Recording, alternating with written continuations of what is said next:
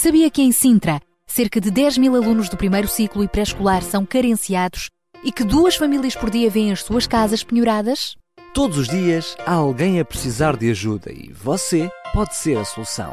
Sintra Compaixão, o programa da RCS que abre portas à solidariedade. Sexta-feira, das 8 às 11 da manhã.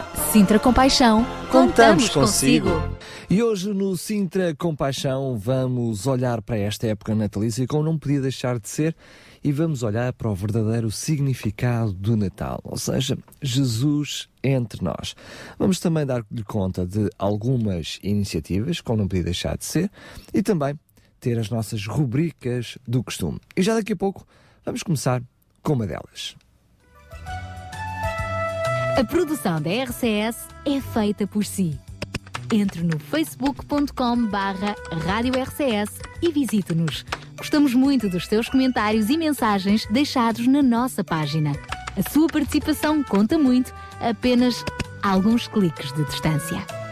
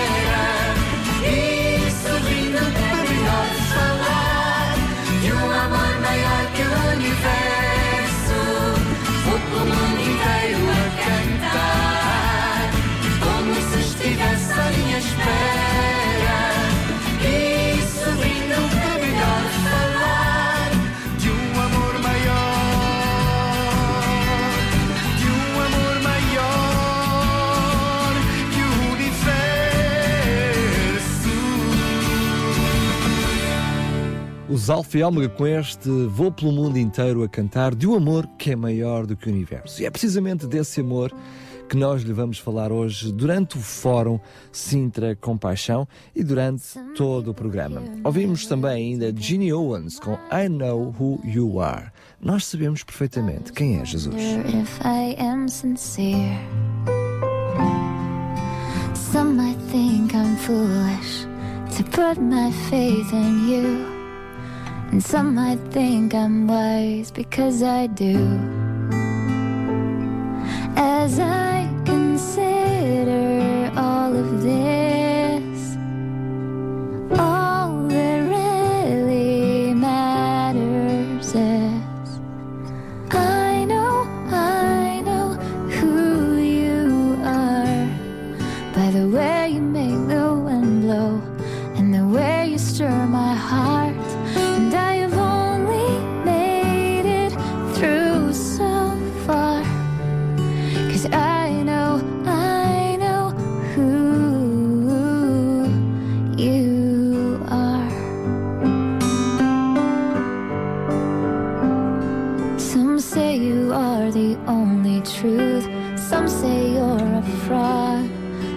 think that I invented you, some call you God. Some say you were a noble man, very kind and good. Some think you were a prophet, just misunderstood.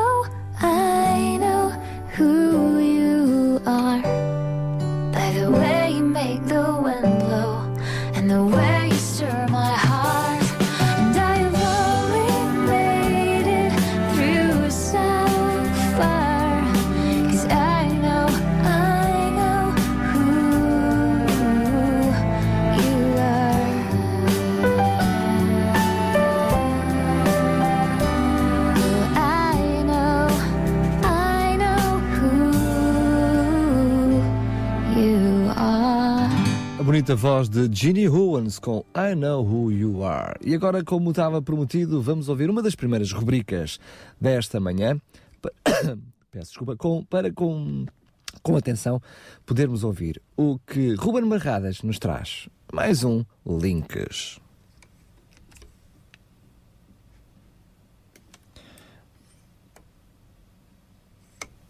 Bom Ora, dia muito sim. quente e Agora é que especial vamos aos o Ruben Marradas. Olá Sara, olá Daniel e como sempre, bom dia muito quente e especial aos nossos ouvintes. Espero que tenham um- uma ótima sexta-feira, como é óbvio. Nós hoje não vamos falar sobre atualidade, quer dizer, vamos falar sobre a atualidade do nosso dia a dia, das, das nossas vidas. Nós muitas vezes vemos-nos enredados no nosso dia a dia em problemas, em questões. Faz parte de viver, faz parte desta, desta coisa tão bela, né? Como se diz na brincadeira, nós é que temos cabo dela, que se chama vida. E de facto, os problemas são uma parte inerente à nossa vida. E eu creio que nós, Marsh ah, tal como é necessário ao nosso corpo sentir dor, de outra forma nós infligiríamos castigos inacreditáveis ao mesmo corpo, é importante na nossa vida nós termos problemas, porque são eles que nos mostram muitas vezes as lições que nós temos que tirar para que o dia de amanhã seja melhor do que o dia de hoje. Mas aquilo que me preocupa na forma como nós encaramos os problemas é que eu creio que muitas das vezes nós retiramos esse potencial de aprendizagem a esses problemas. E porquê? Porque nos focamos no sítio errado. É que, regra geral, nós tendemos a fazer dos problemas a razão dos nossos fracassos. Tendemos a olhar para ele, para eles e culpá-los por tudo o que de mal se passa na nossa vida. E a realidade é que a maior parte de nós, ao fazer isso, está a diminuir as lições e o crescimento que nós mesmos passamos quando passamos por momentos de dificuldade. A maior parte das vezes nós queremos o conforto de colocar naquilo que nos é externo a razão para todo e cada um dos nossos fracassos. E esquecemos que os problemas são parte indispensável e que não, dá, não há como dar a volta da nossa vida. Aquilo que nós temos em primeiro lugar que fazer é esquecermos muitas vezes os problemas que nos rodeiam e olharmos para nós mesmos. O que é que nós podemos fazer? O que é que nós precisamos de mudar e de melhorar na nossa vida, nas nossas ações, na nossa maneira de pensar, na nossa maneira de estar, na nossa maneira de agir? O que é que é preciso eu mudar? Antes de eu tentar mudar aquilo que me é externo, o que é que eu posso, de que forma é que eu posso controlar aquilo que é meu, aquilo que me é interno, aquilo que faz parte da minha pessoa. E partindo daí, então, olharmos para aquilo que nos é externo e começarmos a tentar colocar a nossa mão para resolver um a um cada situação, cada questão, cada problema e ao mesmo tempo aprendemos com eles e mudamos a nossa maneira de ser, de estar e de pensar à medida que passamos por este momento de aprendizagem. Aquilo que eu vejo nos dias de hoje é que muitas vezes nós encontramos o conforto do, das coisas que nos são externas. O que é que isto significa? Nós espelhamos aquilo que nós não temos controle, todas as nossas frustrações, e isso é-nos confortável. É confortável, mas não nos leva a lado nenhum, porque na realidade, como eu disse, os problemas servem exatamente para isto, para que nós, na próxima tentativa, não façamos igual. Eu nunca me esqueço da, da história do Thomas Alva Edison, o, aquele o inventor da lâmpada. E ele, segundo relatos, ele, durante, ele teve mais de mil tentativas para encontrar a forma correta, de forma a conseguir a lâmpada elétrica. E eu acredito que ele, de todas elas, de todas essas mil tentativas, ou mais de mil em que falhou, ele tirou ilações uh, indispensáveis para que chegasse àquela tentativa número mil e qualquer coisa, em, onde realmente ele conseguiu o resultado. E muitas vezes nós vamos ter que fazer isto na nossa vida. Muitas vezes iremos falhar, muitas vezes não iremos conseguir resolver problemas. E a minha pergunta é: que ilações, que lições é que nós tiramos disso? Quero desejar a todos uma ótima semana quanto a mim. Já sabem, estou aqui na mesma hora, no mesmo sítio e, como sempre, espero por vocês aí desse lado. Por isso, até lá.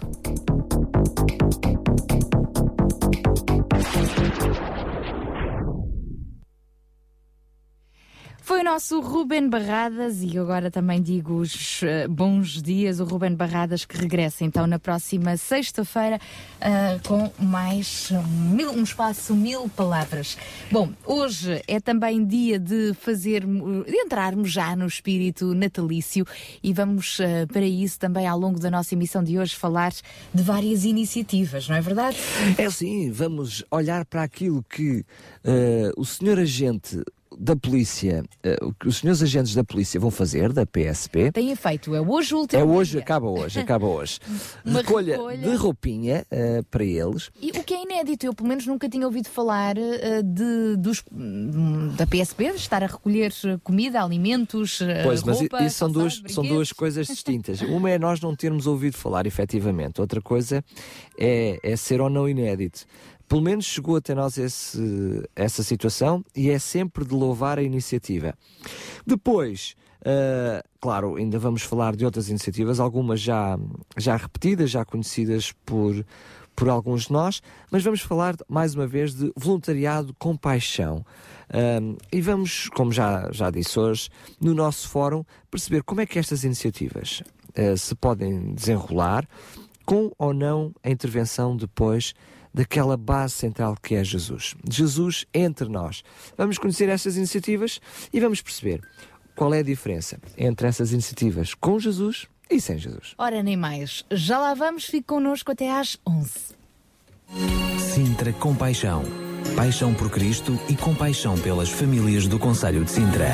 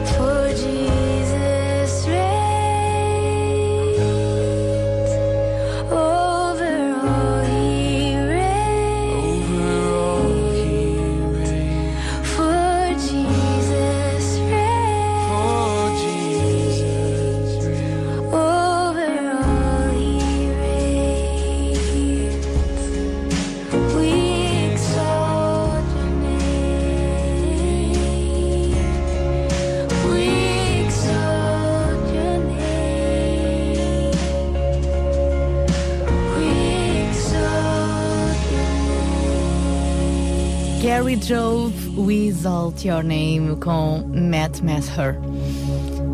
É bom estar consigo no nosso Sintra Compaixão sempre que quiser. Contacte-nos. O nosso Facebook é facebook.com barra rádio RCS. Uh, pode uh, contactar-nos então, facebook.com.br rádio RCS e os nossos telefones também estão sempre ao seu dispor através do 219 10 63 10. Amanhã e domingo, portanto este fim de semana, vai realizar-se mais um bazar de Natal na Escola EB1 do Linhão, um bazar solidário e esta semana também tem sido muito, muito uh, solidária através da recolha de vários bens que a PSP de Sintra tem levado a efeito nas uh, suas esquadras têm uh, recebido roupa, calçado, brinquedos, com o objetivo de depois distribuir por quem mais precisa. Esta iniciativa termina hoje, mas hoje ainda vai a tempo e uh, no início da próxima hora nós vamos ter a, a oportunidade de, de, conversar um pouco com o comandante Hugo Palma, da PSP de Rio de Moro, que nos vai dar o feedback de como correu então esta campanha e hoje, portanto, como pode ainda participar nela. Para já, 8 horas e 27 minutos vamos dar os bons dias à nossa amiga Marta Watsut, da UCB Portugal, ela que nos vai trazer mais um espaço Weekend. Olá, Sara! Olá, Daniel! Olá a todos os ouvintes da RCS e do programa Sintra Compaixão. Eu sou a Marta da UCB Portugal e estamos de volta para mais um weekend. Na última rúbrica falámos acerca de algumas das coisas que deves evitar para fazer no teu início de vida.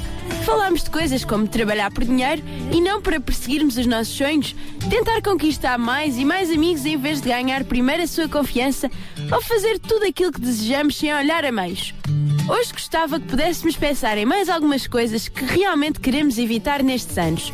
Nem que seja para que possamos ser bem-sucedidos no futuro e garantir que tenhamos todas as pessoas à nossa volta que gostamos e podemos também contribuir para melhorar as suas vidas.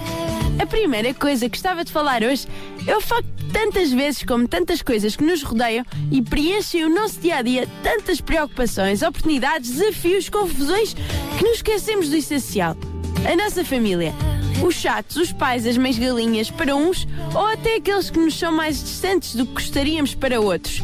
Para todos esses, a família não deixa de ser o essencial, a nossa base para podermos voar. Não importa o que faças ou quando longe queiras chegar, a tua família deve estar sempre em primeiro lugar. Sempre! A segunda coisa que devemos tentar evitar é deixar-nos ficar confortáveis em situações que não nos ensinam nada, nem que nos dão a oportunidade de nos desenvolver outras coisas. Por exemplo, um trabalho. Eu sei que todos nós precisamos trabalhar, mas para ter o nosso dinheiro, pagar as propinas. Mas não te acomodes. Não te deixes ficar só por aí, se não é uma oportunidade que tens de crescer e de fazeres os outros crescerem. Por fim, a terceira coisa que gostava que pensássemos hoje é que muitas vezes deixamos de remar contra a maré e acabamos por nos deixar levar pela corrente, pela multidão, pelas tendências, pelo que os outros dizem, recomendam, acham, opinam. Não deixes que isto aconteça. Mantém-te firme ao que acreditas e não deixes que ninguém te arraste numa ideia ou projeto que tu não acredites. Não desistas de lutar. Nunca. Bem, ficamos por aqui. Na próxima semana teremos mais um weekend. Vemos até à próxima, Sara e Daniel e todos os ouvintes da RCS. Adeus! Um grande abraço para esta mina com tanta, tanta energia. Adeus! E agora vamos receber mais um amigo, também ele cheio de energia, de energia, português, está no Canadá, mas também tem o coração cheio de compaixão. Chama-se Rui Nunes. Há um caminho. Se o amor quatro letras de seguida, uma palavra que se diz, ou que nunca te disseram, e usas todas as desculpas para ninguém poder entrar.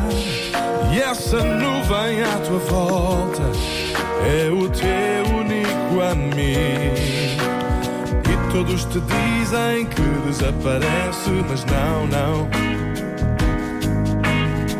Todos te dizem que um dia vai mudar, mas não sabes se isso vai acontecer. Mas há um caminho, há uma luz, há uma esperança para te agarrar.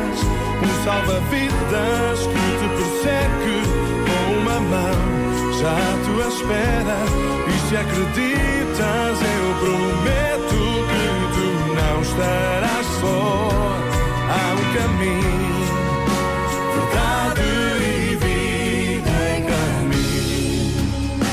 amor fosse alguém e a palavra carne e osso, será que o reconhecias? Ainda que ele te acompanhasse. Pensas que estás só, tens a te virar sozinho, sozinho. Será que há alguém que te ajude quando cais, pois não sabes se te consegues levantar? Mas há um caminho, há uma luz, há uma esperança para te agarrar. Um salva-vidas que te persegue com uma mão já à tua espera. E se acreditas, eu prometo que tu não estarás só. Há um caminho, verdade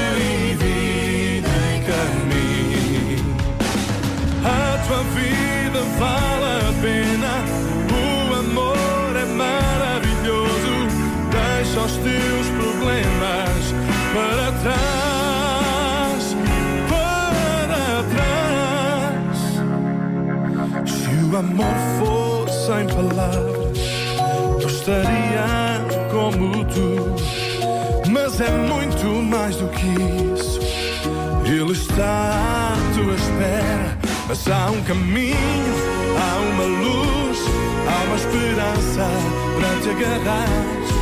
Salva-vidas que te persegue com uma mão, já à tua espera. E se acreditas, eu prometo que tu não estarás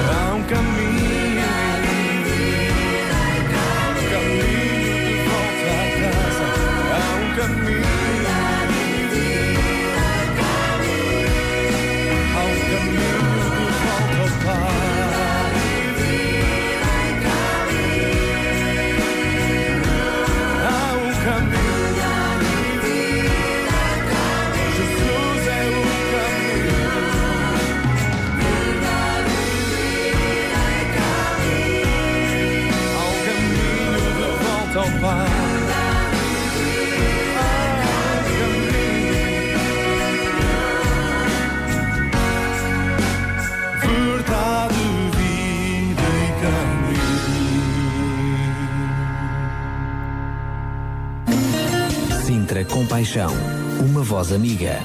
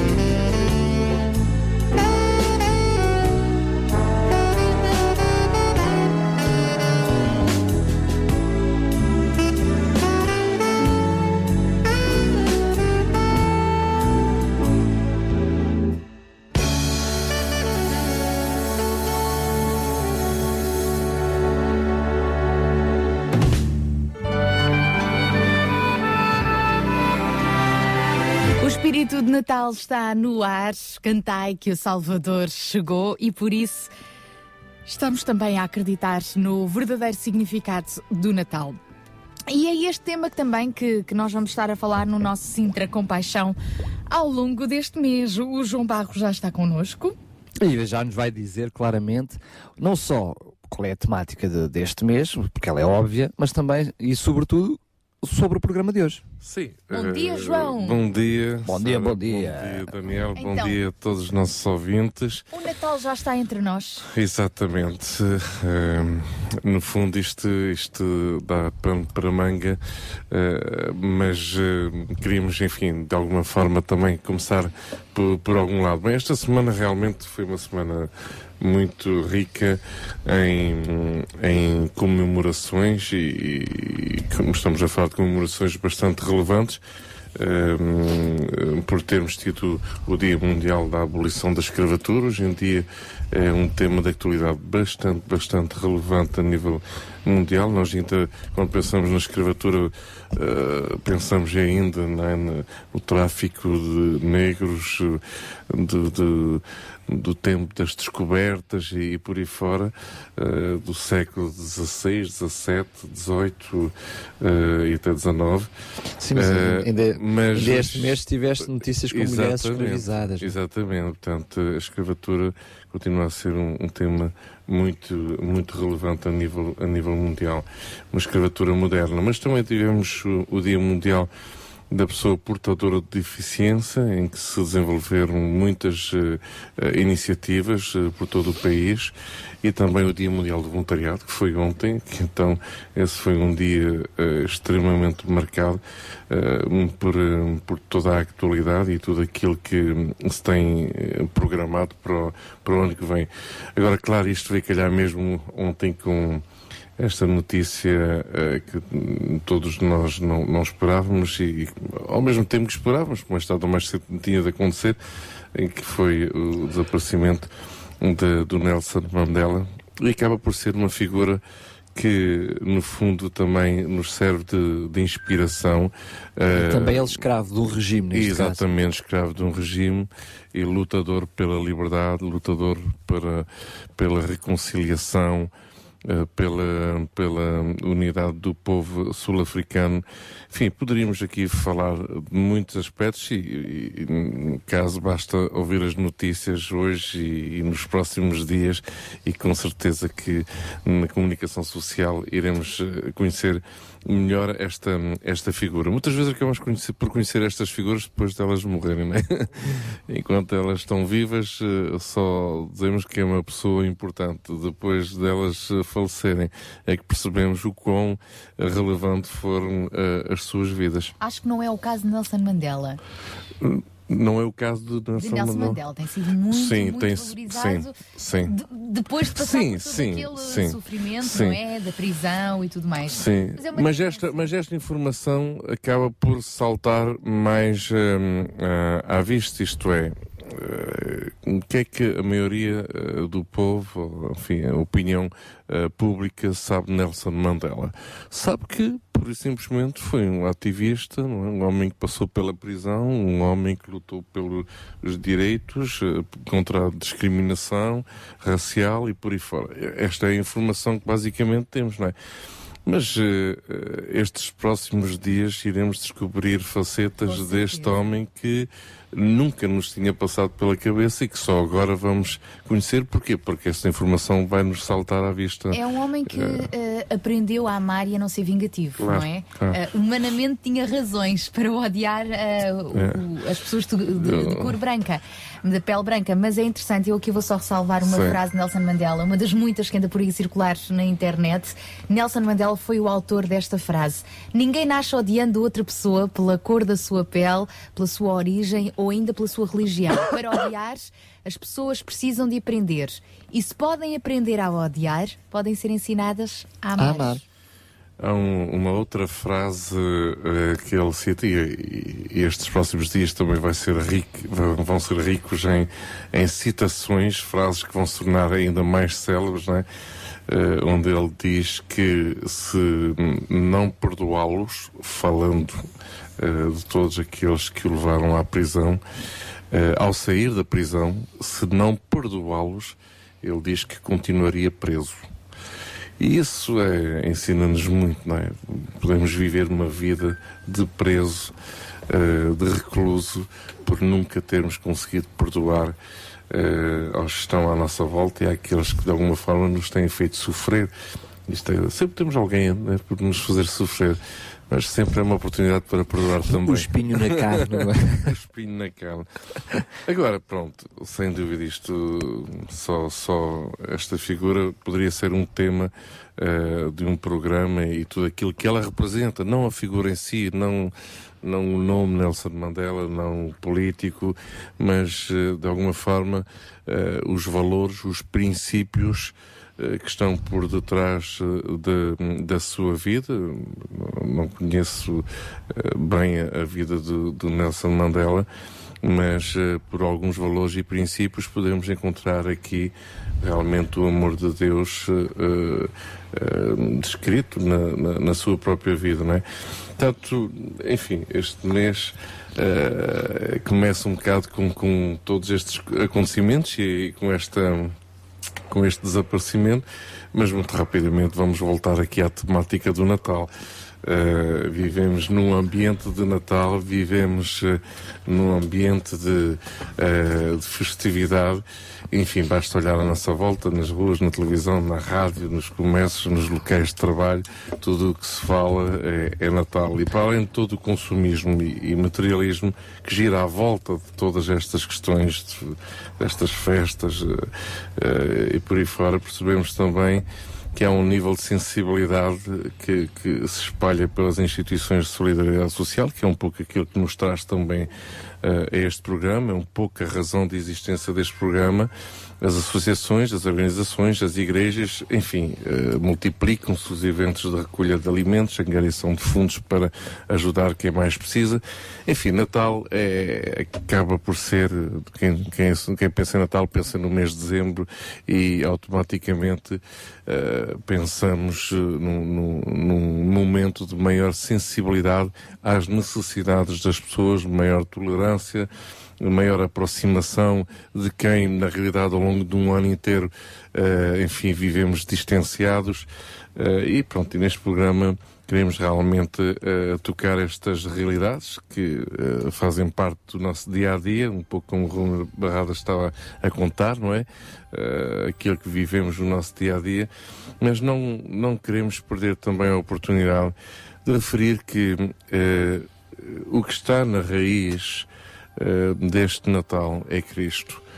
Uh, e isto não é desvalorizar tudo aquilo que se faz, uh, tudo aquilo que se desenvolve ao longo do mês de, de dezembro, uh, que tem a ver com, com, enfim, o que caracteriza este, este, Este mês de dezembro, este solidário. espírito solidário. Não, não estamos de forma nenhuma, alguma, a desvalorizar ou de alguma forma a, a, pôr à margem este tipo de, de iniciativa. Bem pelo contrário, é uma expressão todas estas atividades, todos estes projetos, todas estas iniciativas são facetas, são expressões realmente do amor de Deus para a vida das pessoas. Uh, agora, é importante é não perdermos de vista isto, de facto, uh, é uma expressão do amor de Deus uh, das pessoas. Uh, nas pessoas e não podemos esquecer desse fundamento. Não se trata só de dar comida, dar roupa, nós temos dito isto muitas vezes.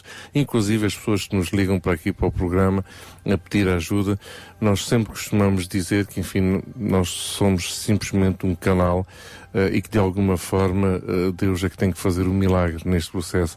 Portanto, hum, não podemos aqui, vamos lá usar a palavra destronar quem realmente tem, tem de estar no centro de todas estas uh, iniciativas que é, que é Cristo. E iremos falar mais disso durante o programa. Com certeza. Por isso mesmo ficamos com este espírito de Natal, com este tema clássico Holy Night.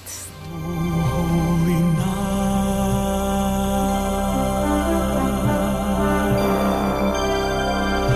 the stars are brightly shining.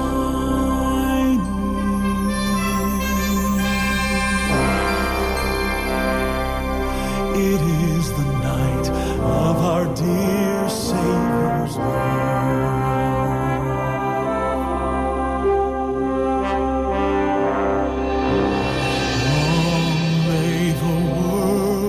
in sin and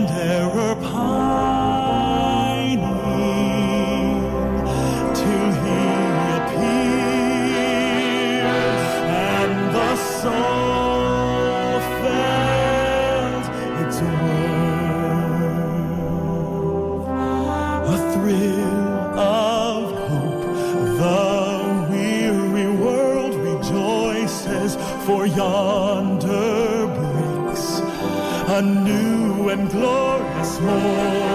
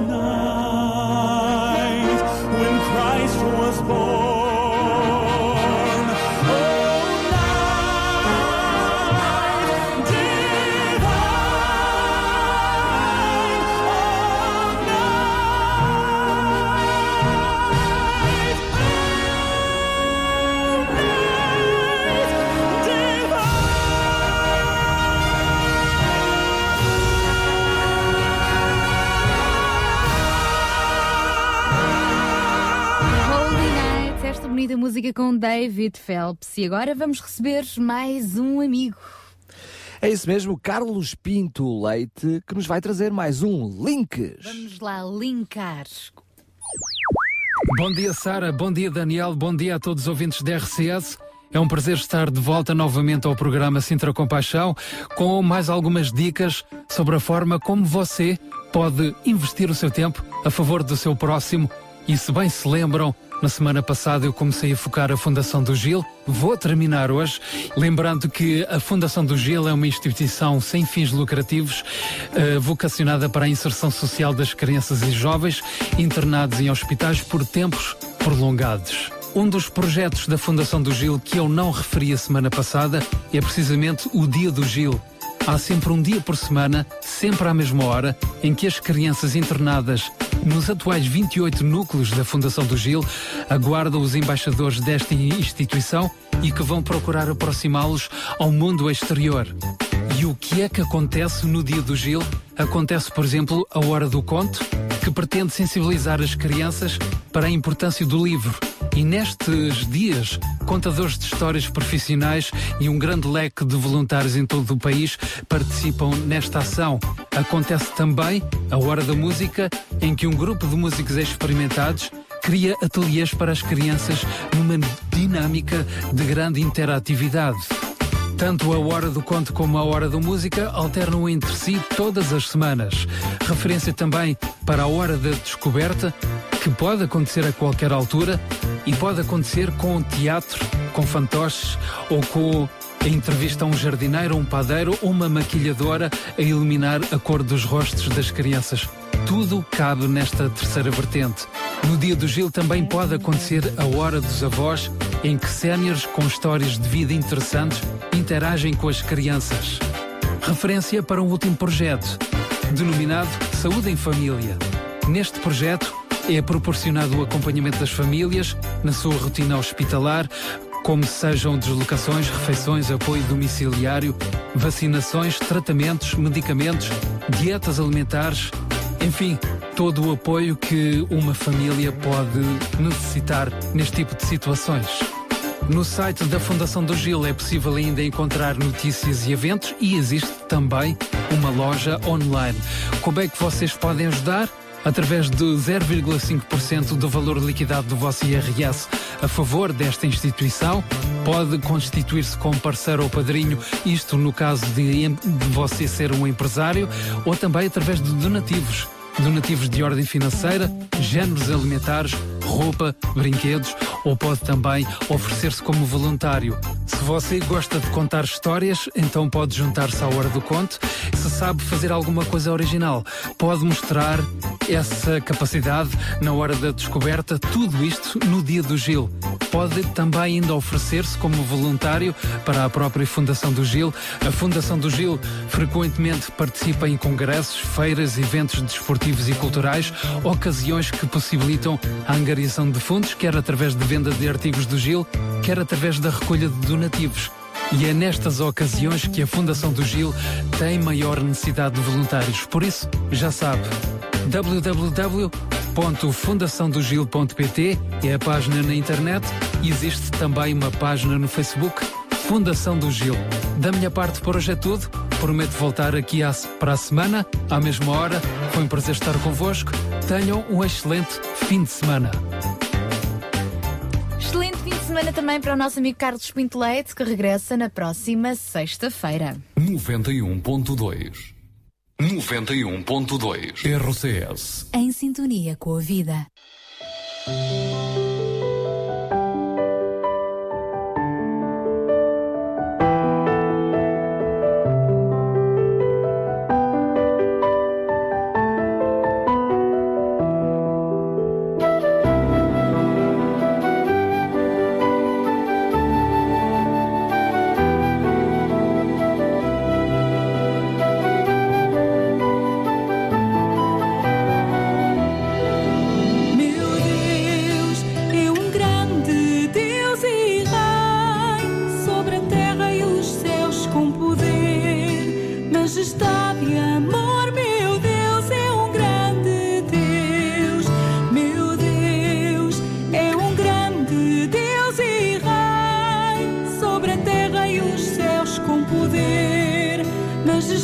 Majestade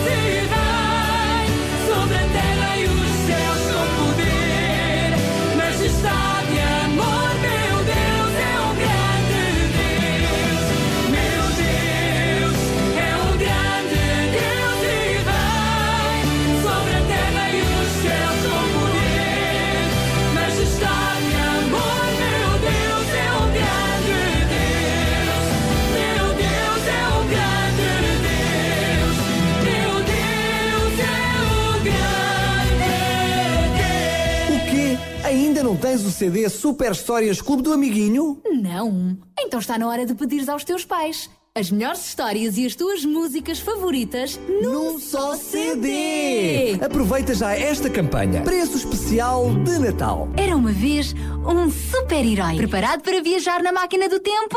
Bora! Muito, muito tempo atrás. Haja luz. Prova, Eva! Prova! Quando a arca ficou pronta, uma fila enorme de animais aos pares começou a entrar para dentro dela. E agora, Moisés? Eles nos apanhar. Mas como é que eu posso ser mãe de uma criança? Os anjos fizeram uma festa no céu. Mas que menino será este? Jesus não é aquele bebê que nasceu em Belém. Para saberes como é que este super CD pode ser teu, contacta-nos através do 21 910 6310 ou em Rádio RCS.pt. Super Histórias do Clube do Amiguinho. Aprende ideal só para os meninos que se portam bem.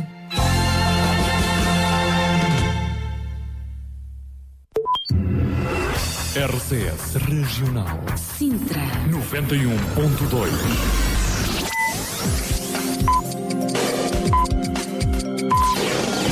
São 9 horas. Bom dia. Sabia que em Sintra, cerca de 10 mil alunos do primeiro ciclo e pré-escolar são carenciados e que duas famílias por dia vêm as suas casas penhoradas? Todos os dias há alguém a precisar de ajuda e você pode ser a solução. Sintra Compaixão, o programa da RCS que abre portas à solidariedade. Sexta-feira, das 8 às 11 da manhã. Sintra Compaixão, Contamos consigo. Contamos consigo, sim. Bom dia. Esta é então a nossa segunda hora do Sintra Compaixão. Já a seguir, vamos tentar ficar a conhecer a iniciativa de solidariedade promovida pela PSP de Sintra. Para já, o Espírito Natal anda por aí. É verdade. E vamos ouvir o shout com este Natal.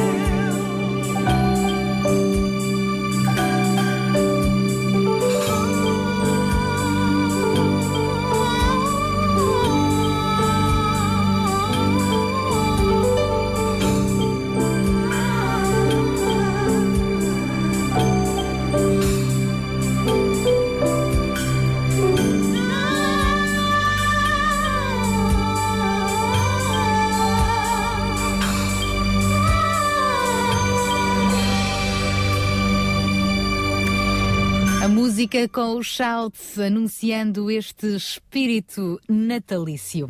Espírito natalício também eh, para abrirmos as mãos à solidariedade e foi nesse sentido que a PSP de Sintra tem vindo a realizar ao longo desta semana uma campanha de recolha de calçado e brinquedos com o objetivo de minimizar algumas das dificuldades sentidas por muitas famílias mais carenciadas.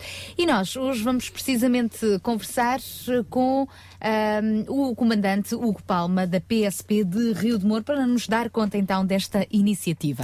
Olá, Sr. Comandante, obrigado mais uma vez por estar connosco hoje aqui eh, na RCS. Gostaria, em primeiro lugar, antes de falarmos desta iniciativa eh, concreta, o que é que levou a PSP, ou o que é que leva a PSP a estas diferentes iniciativas de ação social? Bom, eh, bom dia, antes de mais bom dia. Eu queria só, só um pequeno esclarecimento porque, eh, do que foi dito. Portanto, eh, eu sou o comandante da, da, da PSP de Sintra. Embora estejamos sediados em, Rio de Moro, a PSP de Sintra tem responsabilidade em oito das freguesias do Conselho. Relativamente à iniciativa, aquilo que me perguntou, hum, nós, o ano passado, hum, no âmbito do, programa de, de proximidade, do, do policiamento de proximidade, hum, já tínhamos eh, feito uma iniciativa de recolha de brinquedos. Entretanto, este ano eh, iríamos também eh, fazer, eh, ter, ter nova iniciativa. No entanto, dos contactos que temos com as várias instituições, houve uma instituição do CACEM que numa, numa, numa das nossas conversas eh, sugeriu por que não nós também fazermos a recolha de, de roupa e de, eh, e de peças para, para cama, cobertores, portanto, para além dos brinquedos. E nós decidimos aceitar o desafio e daí eh, com a capacidade de mobilização que nós conseguimos ter e graças também eh, com, com agradecimento eh, aos órgãos de comunicação social que, eh, locais que, que nos ajudaram a divulgar esta iniciativa, iniciamos então, desde a semana passada, esta, esta recolha de, de roupas e de, de brinquedos. Muito bem, é de louvar efetivamente, mas hum, queria lhe perguntar ainda como é que funcionou toda, toda essa engrenagem, porque falou de uma logística, falou de, de, de, de alguma coisa que vocês tinham para dar, que era a mobilização. Como é que funcionou toda essa engrenagem? Eh, ora bem, ehm, nós eh, conduzimos regularmente reuniões com todas as quadras, portanto, Nestas freguesias nós temos oito esquadras espalhadas por estas freguesias, reunimos com as equipas de, de proximidade, hum, apresentámos aquilo que era a nossa, a nossa iniciativa e a partir daí foi um processo de divulgação, porque esta iniciativa estava aberta obviamente ao público, às pessoas que, que estão nas nossas freguesias, eh, mas também foi um desafio às próprias famílias dos polícias, porque uma grande parte daquilo que nós conseguimos, temos vindo a recolher e que ainda estamos a recolher, hum, também eh, resulta de contribuições das próprias famílias dos polícias. Para além disso, foi interessante notar que fora das nossas freguesias, aquelas onde nós diretamente contactámos com as associações e com os comerciantes e com as pessoas que colaboraram connosco, houve também pessoas de outras das freguesias mais rurais que contactaram as nossas quadras e que ofereceram, eh, e que ofereceram eh, roupa, brinquedos e inclusive tivemos pelo menos duas situações que pela curiosidade do facto me foram relatadas de pessoas da Amadora que tomaram conhecimento através, de, através dos jornais e que decidiram ajudar e ajudaram e entregaram eh, material na esquadra de Queluz. Portanto, é, é a solidariedade natalícia sem limites. É verdade, é O que verdade. as pessoas mais têm eh, dado? Quais têm sido os maiores contributos? Eh, Para já, e porque, como eu disse, eh, o material ainda está espalhado por estas oito esquadras, eh, nós agora vamos, durante o fim de semana e no início da próxima semana, vamos concentrar todo o material aqui na, na divisão de Sintra e só depois teremos uma noção exata de, de tudo o que foi dado. Para já eu não consigo destacar nada em particular, portanto, para além da roupa que temos, muita roupa de criança, estamos a falar de centenas de peças de roupa de criança, dos brinquedos que também conseguimos recolher, temos muita, muita roupa para, para adulto. Muitas roupa para adulto. E qual é o destino de todas essas ofertas? Para já, ehm, como eu- aquela primeira instituição que nos desafiou para esta iniciativa do CACEM irá, irá receber algum, alguma dessa roupa e tam, isto temos também um contacto com uma instituição de Meio Martins ehm, que também nos ajudará nessa, nessa distribuição dos brinquedos e, e das roupas. Mas para já Hum, estas duas instituições estão, estão garantidas como, como nossos parceiros desde o início, mas eh, depois de percebermos eh, a quantidade real daquilo que, daquilo que recebemos, poderemos alargar então a entrega a outras instituições com, com que, com que trabalhamos. Quais são exatamente essas instituições do Cacém e de Meio Martins a que se está a referir? Eh, Permita-me, eu preferia não, não, não dar indicação das instituições, elas, eh, eu, nós contactámos com os responsáveis, eles eh, não aparecem, entre aspas, nesta iniciativa, esta foi uma iniciativa nossa desde o princípio, ahm, e es- espero poderia estar a cometer alguma indelicadeza em estar a, a mencionar as instituições, Confiamos, porque não foi... confiamos nos polícias. Se não, se, se não confiarmos nos polícias em quem vamos confiar. Permita-me manter, manter esse segredo, mas eh, de qualquer forma, no final desta ação, nós iremos formalmente também informar eh, daquilo que foi o resultado final disto tudo e penso que nessa altura, então, estaríamos em condições de dizer exatamente quais as instituições, porque eu digo, poderemos apoiar ainda mais, depende do sucesso que tenhamos eh, a O processo ainda não está fechado, não é? Diga? A- a- Ou seja, o processo Sim, da não, doação ainda não está fechado. Ainda não está fechado. Estas duas instituições, como eu disse, sim, já estavam desde o início ahm, como destinatários eh, de, de algum deste material, mas Elas próprias poderão distribuir por outras. elas próprias poderão distribuir por outras, porque nós trabalhamos em rede, obviamente, e de acordo com as necessidades de cada uma das instituições. Portanto, ainda não, não, não temos a ideia de se de facto serão só estas duas ou se serão outras instituições. E esse balanço eh, só na próxima semana é que nós, é que nós poderemos fazer. De qualquer das formas, hoje é o último dia. Até que horas e onde é que as pessoas podem dirigir? Uh, as pessoas poderão dirigir-se a qualquer uma das quadras uh, da, divisão de Sintra, nomeadamente em Mãe Martins, em Rio de Moro, no Cacém, em Miracintra, uh, em Massamá, em Queluz e em São Marcos, é onde nós temos neste momento as quadras de polícia e em qualquer uma dessas quadras podem fazer a entrega de brinquedos, de roupa de criança, de de cobertores, também temos alguns cobertores, algumas dezenas de cobertores recolhidas, Ahm, e a qualquer hora. As quadras estão abertas 24 horas por dia e nós até, ao final, até às 24 horas de sexta-feira iremos aceitar, iremos aceitar. E durante o fim de, hoje, semana não é? também, eh, Durante o fim de semana também. eh, não, não haverá problema se, se alguém, e porque só na segunda-feira seguinte é que nós fecharemos de facto eh, todo este processo ehm, de recolha de bens. Portanto, ainda há tempo para além daquela data que formalmente foi indicada eh, para, para esta iniciativa. Para quem nos está a ouvir, ainda vai a tempo. Ainda vai a tempo. Fantástico. Espero que sim. Muito obrigada, Sr. Comandante, que vocês possam continuar realmente a dar o vosso melhor, como o têm feito até aqui, e obrigada por se juntarem a este espírito solidário de Natal. Então, um bom dia e um Feliz Natal para todos que ouvem. Igualmente, um abraço. Bom dia, então. Então, neste caso, aqui, a título excepcional, alargamento de prazo até domingo, eh, se quiseres, contribua com brinquedos, roupa, agasalhos, eh, até domingo, na esquadra da PSP de Sintra, mais próxima de si. Once again,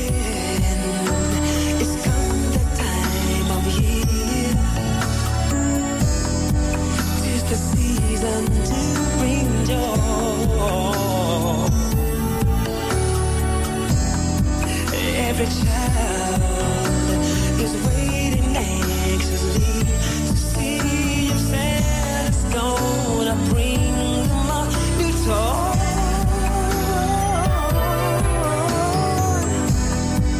Once again, I think of you and me walking in that winter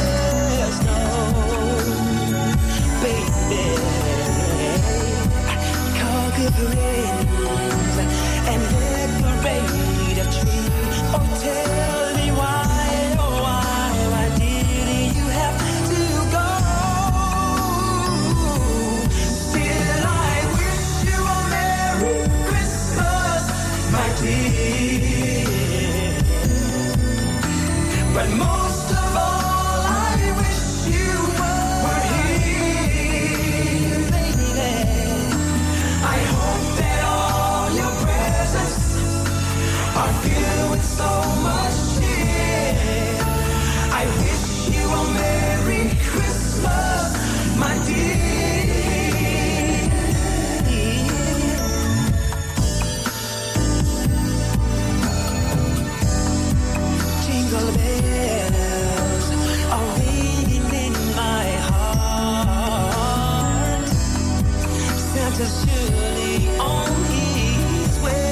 yeah. Oh, baby, who'd have thought?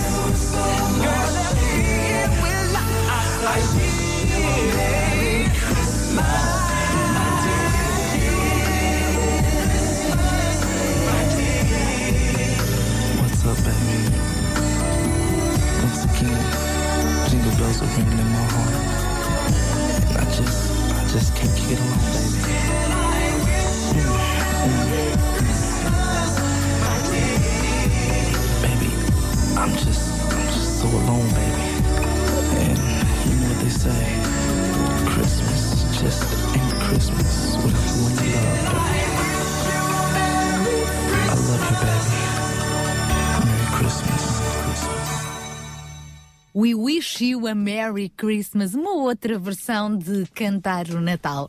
São 9 e 17 vamos agora falar de um bazar de Natal solidário que vai acontecer este fim de semana na escola ahm, do Linhó, na escola eh, EB1 do Linhó, uma escola de resto que já tem vindo a ser eh, palco de várias iniciativas apoiadas pelo Sintra Compaixão. Connosco está então a, Gab a Gabi Silva, ela é educadora e vai nos dar conta então de tudo o que vai acontecer durante este bazar Natal. Bom dia, Gabi. Bom dia. Bem-vinda mais uma vez em direto aqui no nosso espaço. Então, em que é que consiste este bazar de Natal? Muito obrigada mais uma vez pela oportunidade também que me dão de divulgar a iniciativa que a escola vai levar adiante este fim de semana.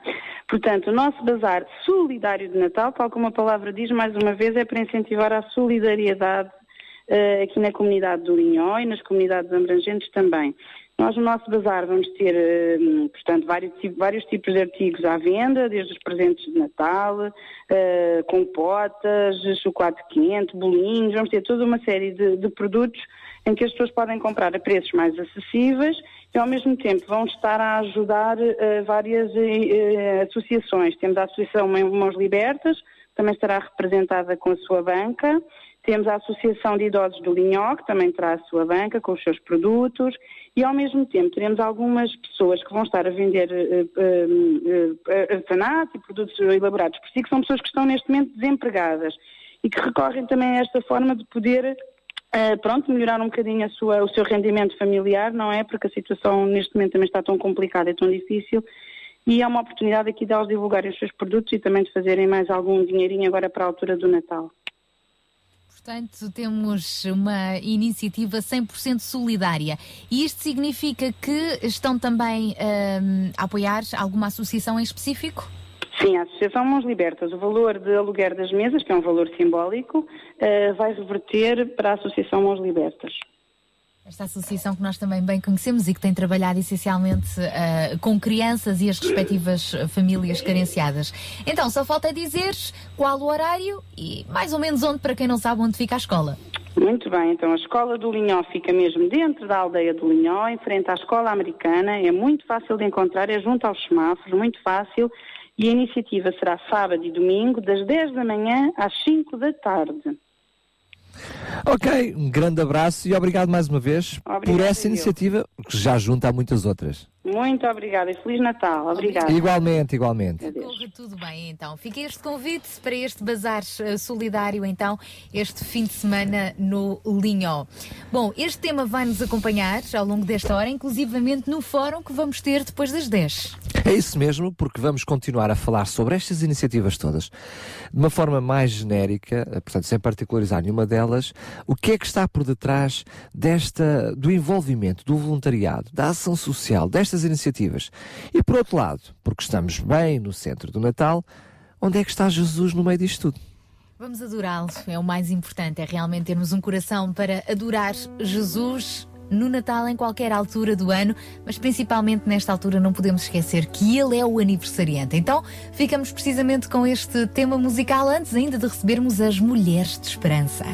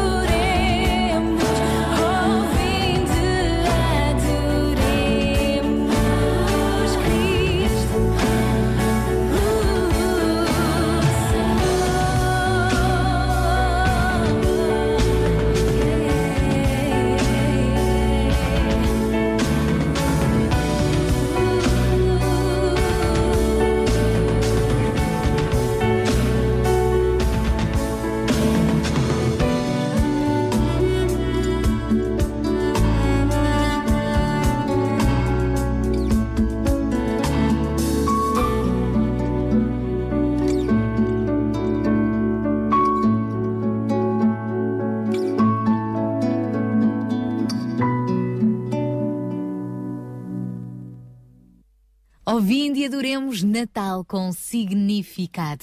Vamos continuar a explorar o significado do Natal. Para já vamos receber as mulheres de esperança, Sara Catarino e Sónia Simões. Mulheres de Esperança.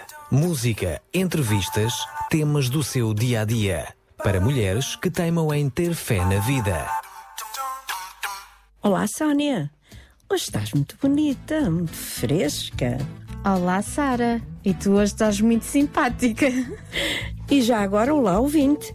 Hoje queremos passar consigo um tempo agradável e proveitoso aqui no seu programa Mulheres de Esperança. O nosso tema hoje é bastante interessante, muito humano e toca o, o nosso coração de mulher. Bom, e esperamos que toque o coração dos homens também, que nos ouvem sempre. Isso. Mas escuta agora esta música que nós voltamos já já a seguir. Só posso estar aqui pela graça e a misericórdia. Misericórdia. Eu vou muito além pela graça e a misericórdia. Misericórdia. Ha! Deus sonhou comigo e escreveu meu nome na palma da sua mão. Hoje tenho nome no livro da vida e da salvação.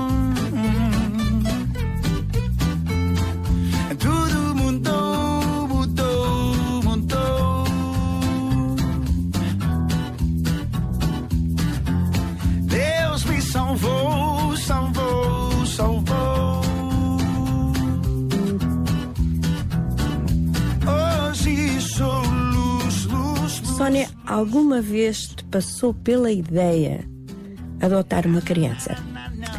Bom, passar, passar já aconteceu, até porque conhecemos vários casais com crianças adotadas e achamos delicioso o facto de dar amor a alguém que precisa e que, se não formos nós, provavelmente nunca o irá sentir. Mas confesso que tenho algumas reticências na prática.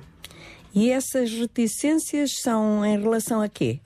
À idade da criança, à raça, ao aspecto? Olha, para ser bem real, acho que é isso tudo. Parece que se esse pensamento vem à nossa mente, gostaríamos de ter alguém que tivesse alguma semelhança connosco, que fosse bem pequeno para se adaptar com mais facilidade, que chegasse no momento certo. Enfim, é muita exigência, não? É natural que todas essas condicionantes se coloquem.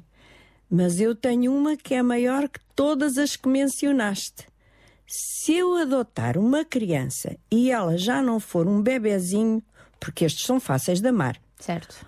onde é que eu vou buscar o amor, o carinho para dar a essa criança? Oh, Sara, eu acho que à partida, se queres partir para uma adoção, é porque estás preparada para dar esse amor, não? Será? E o processo todo que tem que haver antes, tanta burocracia, não nos vai tirar o entusiasmo e a tal beleza à volta de um ato tão lindo? Sabes que eu expus estas dúvidas a uma amiga que adotou uma menina há pouco tempo e fiz mais. Convidei-a para vir ao nosso programa. Boa, Sara. Já há muito tempo faz- fizemos uma matéria sobre este assunto, mas já foi há muito tempo e a vida tem que ser atualizada. Então, ouvinte, venha daí connosco, entre na nossa sala de visitas para escutar a nossa conversa com a minha amiga Ana Paula. E agora vamos entrar na nossa sala de visitas.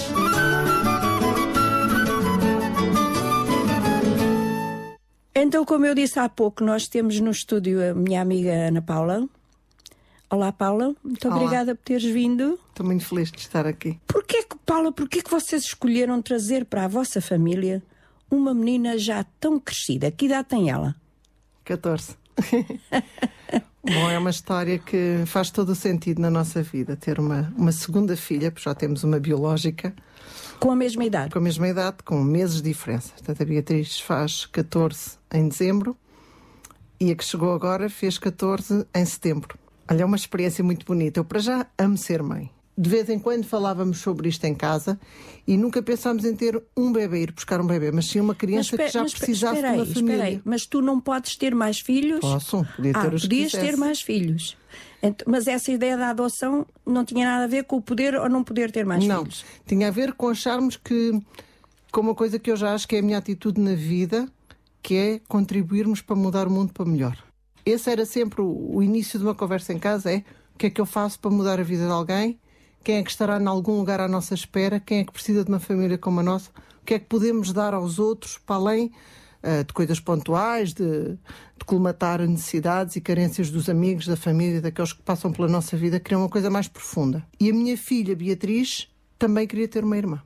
E nós fomos-lhe dizendo com o tempo que ela tirasse isso da ideia, porque da barriga não ia ser.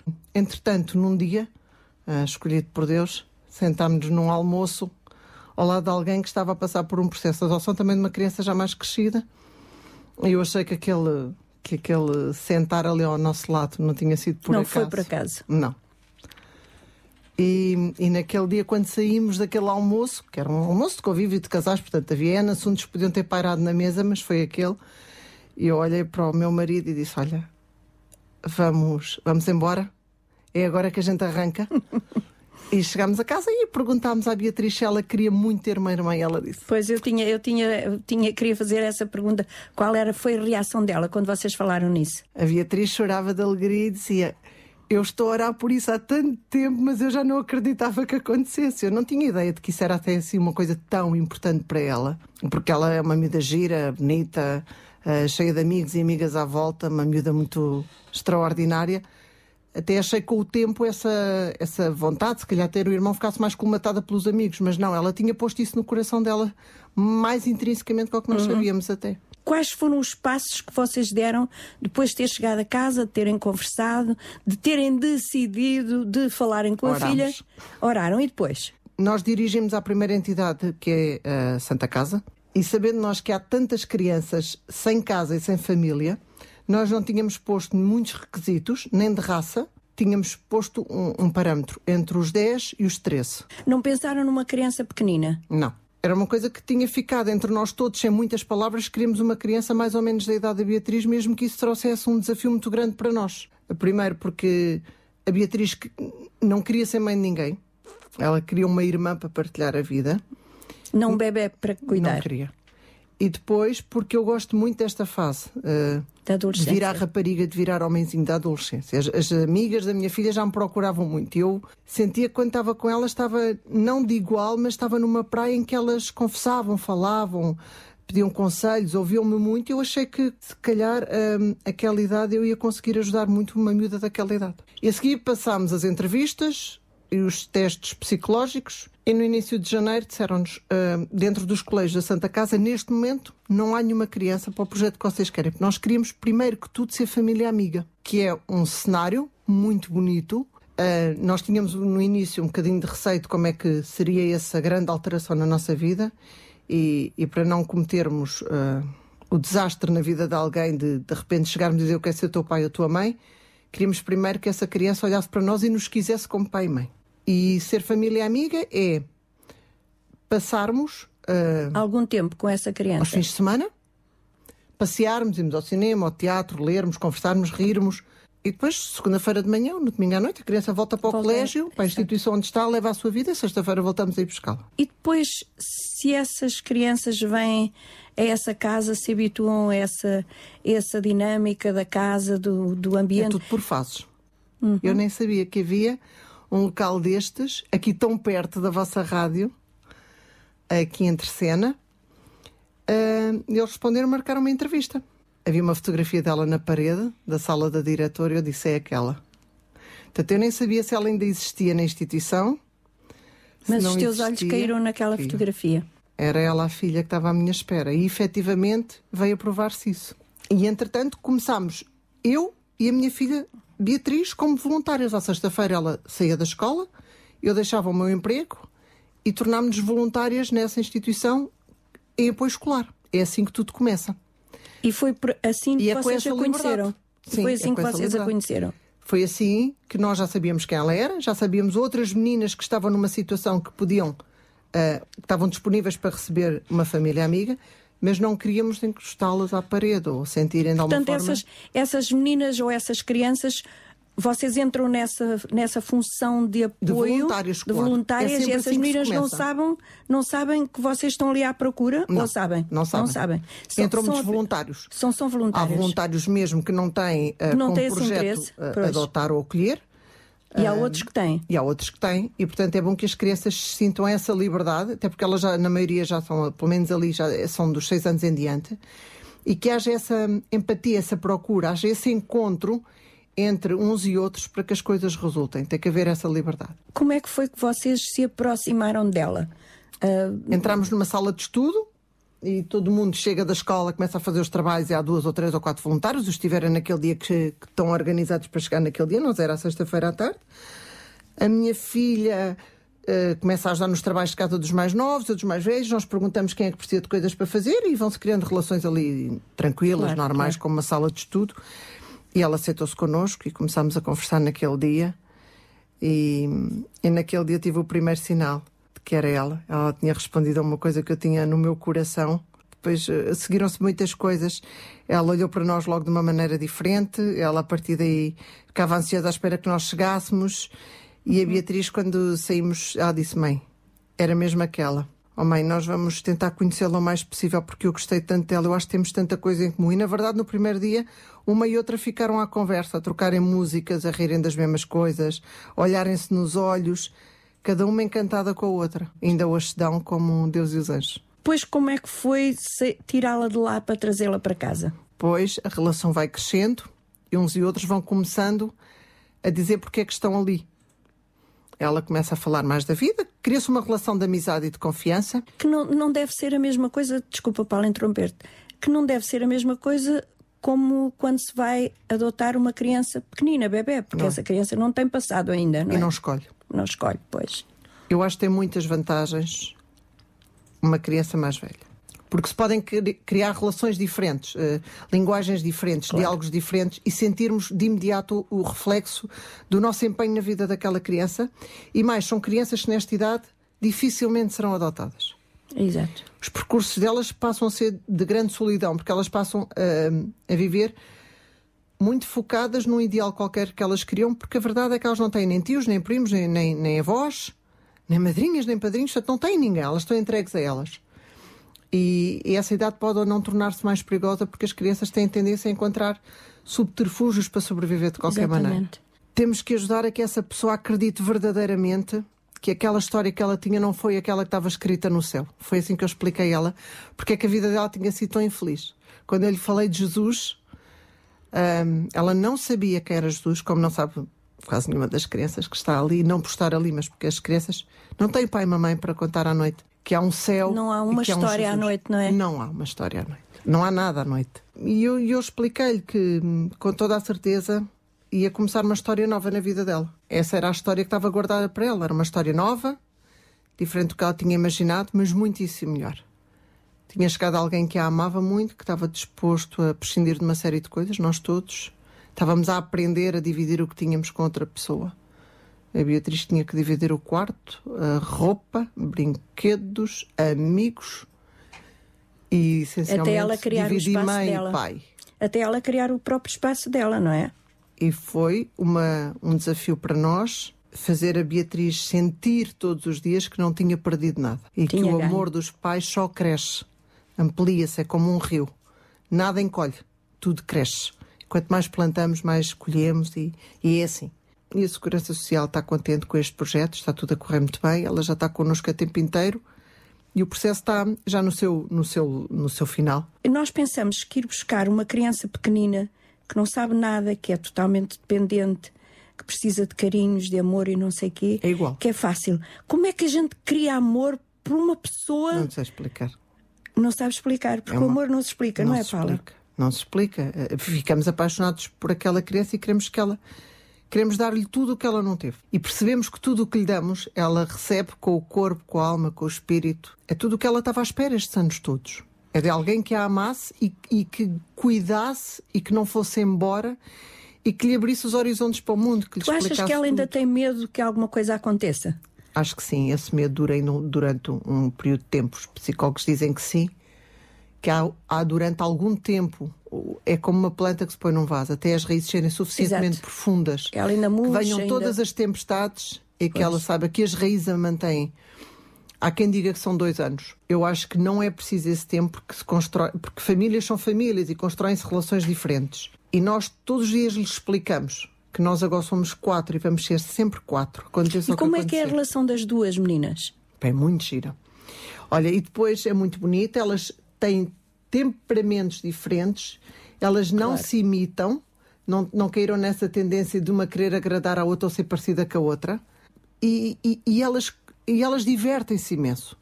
Elas ajudam-se imenso, defendem-se com unhas e dentes, ahm, cultivaram hobbies que uma e outra naturalmente já tinham, como, como é a fotografia, a música. Eh, As duas adoram fazer trabalhos manuais, coisas de cerâmica, parece que nasceram da mesma barriga, não sei explicar, é uma coisa muito bonita, é verdade. Ó Paula, e se tu tivesses que dar um conselho às pessoas que nos estão a ouvir e que, quem sabe, alguém que já lhe passou esta ideia pela, pela mente de, de ir buscar alguém a quem dar amor, de abrir a sua casa, de abrir o seu coração, porque isto não é fácil. A crise é grande, a gente Olha, não sabe qual não é vai ser o futuro. complicar muito. Não, não se complica. Não é preciso complicar muito. Qual era o Eu conselho que que tu darias?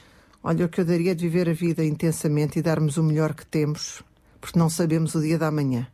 De que os dias não sejam tempo que se perde, que a gente invista nos outros, que a gente hum, acorde todos os dias com propósito e com sonhos e que a gente faça os outros felizes. Temos, temos um tempo no nosso programa que já está a esgotar-se e eu quero agradecer-te imenso, imenso. Que Deus abençoe a vossa casa e que faça dessas meninas umas grandes mulheres. É o nosso desejo. Nada, obrigada eu. Apresentamos agora Conversas da Alma. Já aqui falámos algumas vezes sobre o assunto da adoção, mas hoje, ao entrevistar esta mulher e ao ouvir a sua fantástica história, não há como não ficar consciente de alguns problemas que podem levantar-se quando se decide dar a nossa vida para que outra criança de outra origem que não a nossa passe a usufruir das mesmas regalias, carinho e atenção que um filho natural. Hoje em dia, tanto os pais quanto as crianças são encorajados a explorar as suas origens. Espera-se que esta exploração seja feita tanto em relação aos pais biológicos quanto à sua cultura de nascimento. Mas continua a haver questões como: será prejudicial ao bem-estar da criança impedi-la ou não de conhecer a sua origem? Ou haverá mais problemas se essa criança vier a conhecer as suas raízes? Estas são algumas das questões que os peritos estão tentando explorar, mas já existem estudos que mostram resultados muito positivos nesta matéria. Estava a olhar para esta mãe e, tal como ela disse, o amor não escolhe, não tem idade, o amor tudo espera, e pensei também como o nosso Deus nos escolheu, mesmo quando nós não éramos, não tínhamos, não merecíamos. Trazíamos em nós muito da cultura deste mundo, dos seus maus hábitos e costumes, e na sua imensa paciência e amor, Ele tem esperado que esses traços sejam eliminados da nossa vida e tem-nos carinhosamente ensinado a cultura do seu reino, onde tudo é justiça, paz e alegria. Às vezes, parece que estamos tão longe de nos parecer com o Pai. Ele é tão fantasticamente glorioso e nós ainda erramos, ainda o entristecemos com as nossas atitudes estranhas, trazidas de uma vida estranha e anterior. O amor de Deus é espelhado de uma maneira gloriosa neste ato da adoção, em todos os seus aspectos e formas. A sua escolha, o seu amor incondicional, a sua aceitação dos nossos defeitos de origem, mas que Ele, no seu poder e capacidade, é capaz de curar e fazer de novo. Pense nisto. Se o ouvinte tem um filho adotivo, com certeza entende melhor o que eu acabei de dizer. Se não tem, pense ainda no grande amor de Deus que em Jesus nos aceita tal como nós somos, estranhos, estrangeiros à sua pessoa e ao seu amor. Já agora eu desejo a estas meninas toda a alegria e toda a felicidade do mundo. Vão tê-la. Têm pais que podem proporcionar-lhes tudo isso por causa do amor. Chegamos ao final deste programa tão agradável. Quem sabe algum destes pensamentos que aqui foram expostos tocou o seu coração, encorajou-a a dar um passo em frente para algo que há muito está no seu coração. Esperamos que assim seja e para a semana voltamos num mês dedicado à linda festa de Natal. E até lá, com muito carinho.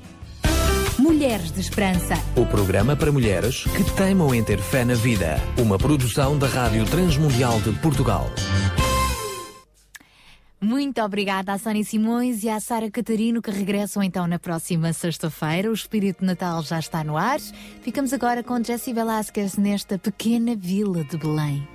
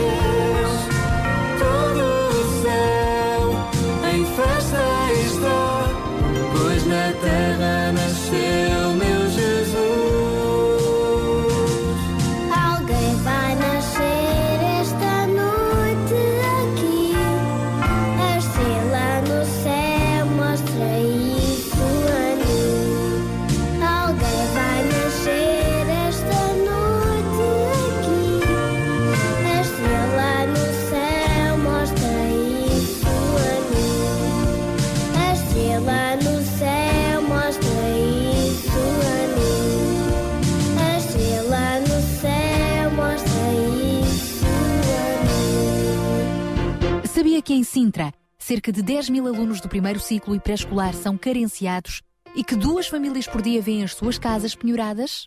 Todos os dias há alguém a precisar de ajuda e você pode ser a solução. Sintra Compaixão, o programa da RCS que abre portas à solidariedade. Sexta-feira, das 8 às 11 da manhã. Sintra Compaixão, contamos, contamos consigo. consigo.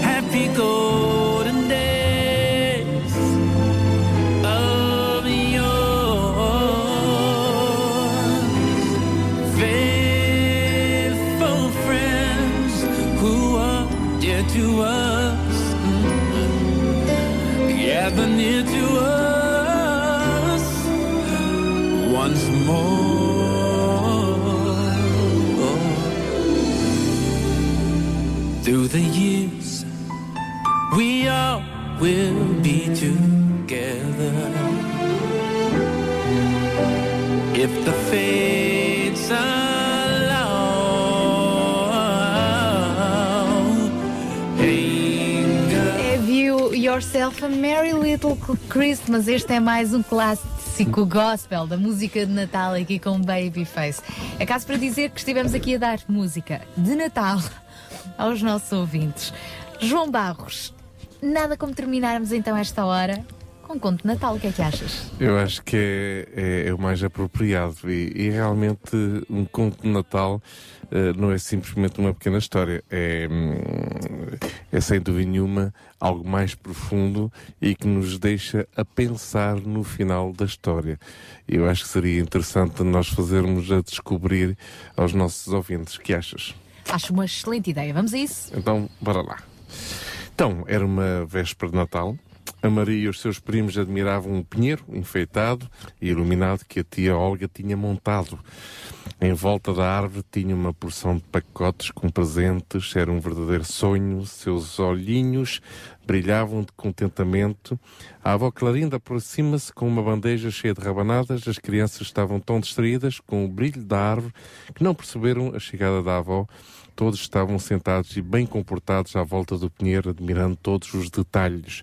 Pareciam hipnotizados diante das múltiplas luzes. Meninos, quem quer uma rabanada? Olá, avó Clarinda! Responde a Maria, correndo para o colo da avó com os bracinhos abertos. Pedro, Lucas, Luísa e Sandra Maria vêm logo atrás. Os cinco netos fazem um longo abraço de urso na avó Clarinda. A avó emocionada deixa a bandeja com as guloseimas de lado e retribui o abraço coletivo, beijando os netos com carinho. Depois, todos se serviram de rabanadas se lambuzando até aos últimos fios de cabelos, eles esperavam ansiosos o ano inteiro para aquelas, por aquelas deliciosas rabanadas que só a avó Clarinda sabia fazer.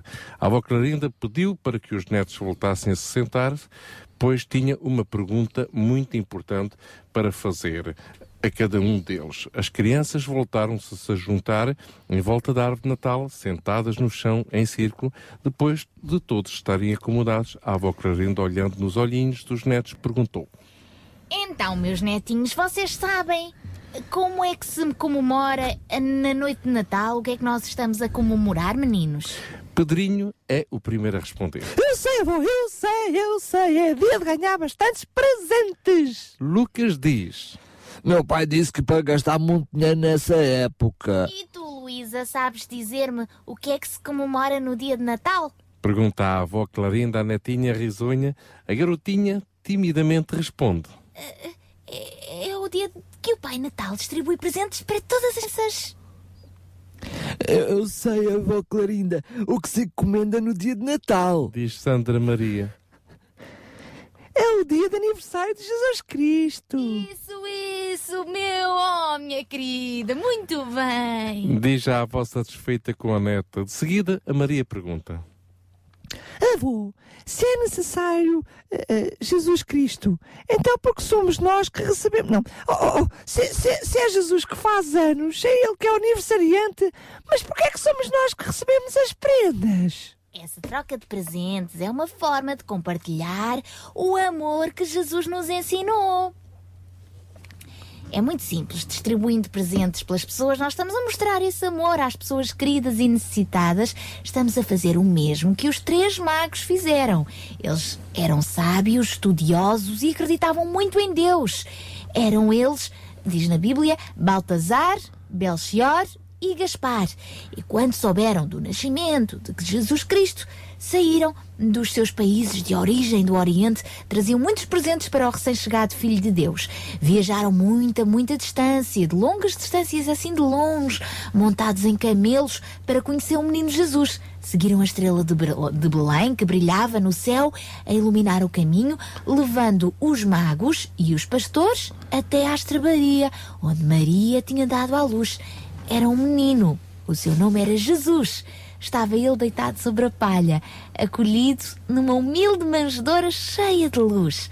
Ao longo via-se os três magos e os pastores com os seus animais aproximando-se. Logo à frente vinha também um anjo.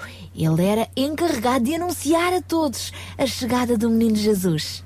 Sendo assim, avó, os três reis magos foram o Pai Natal do menino Jesus? Perguntou o, Manu- o Manuel com os olhinhos brilhantes. As crianças caíram em uma gargalhada valente.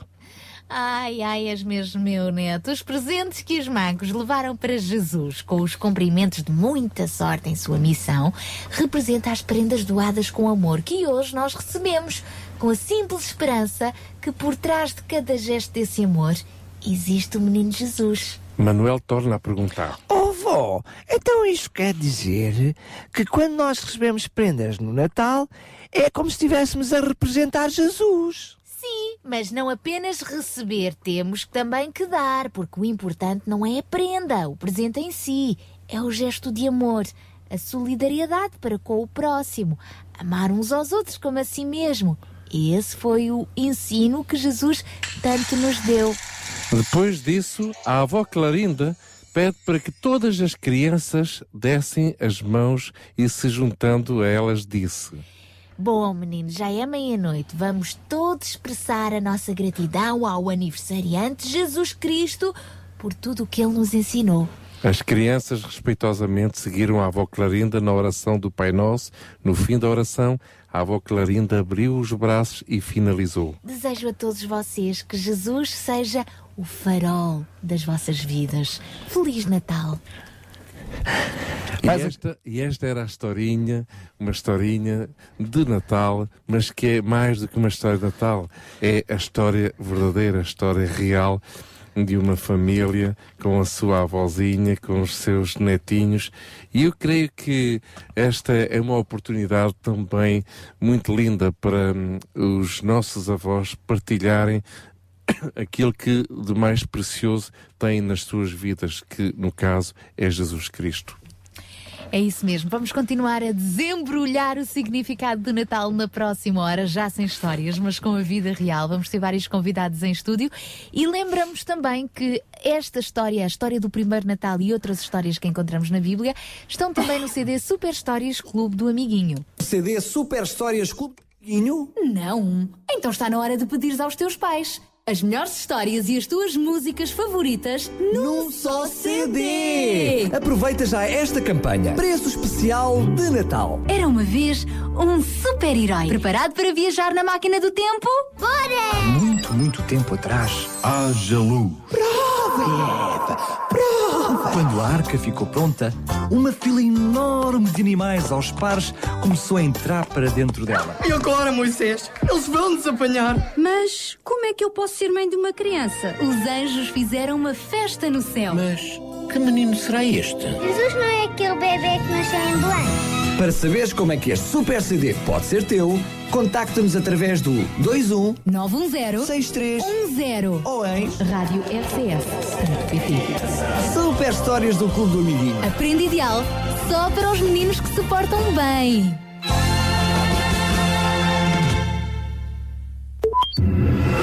RCS Regional Sintra. 91.2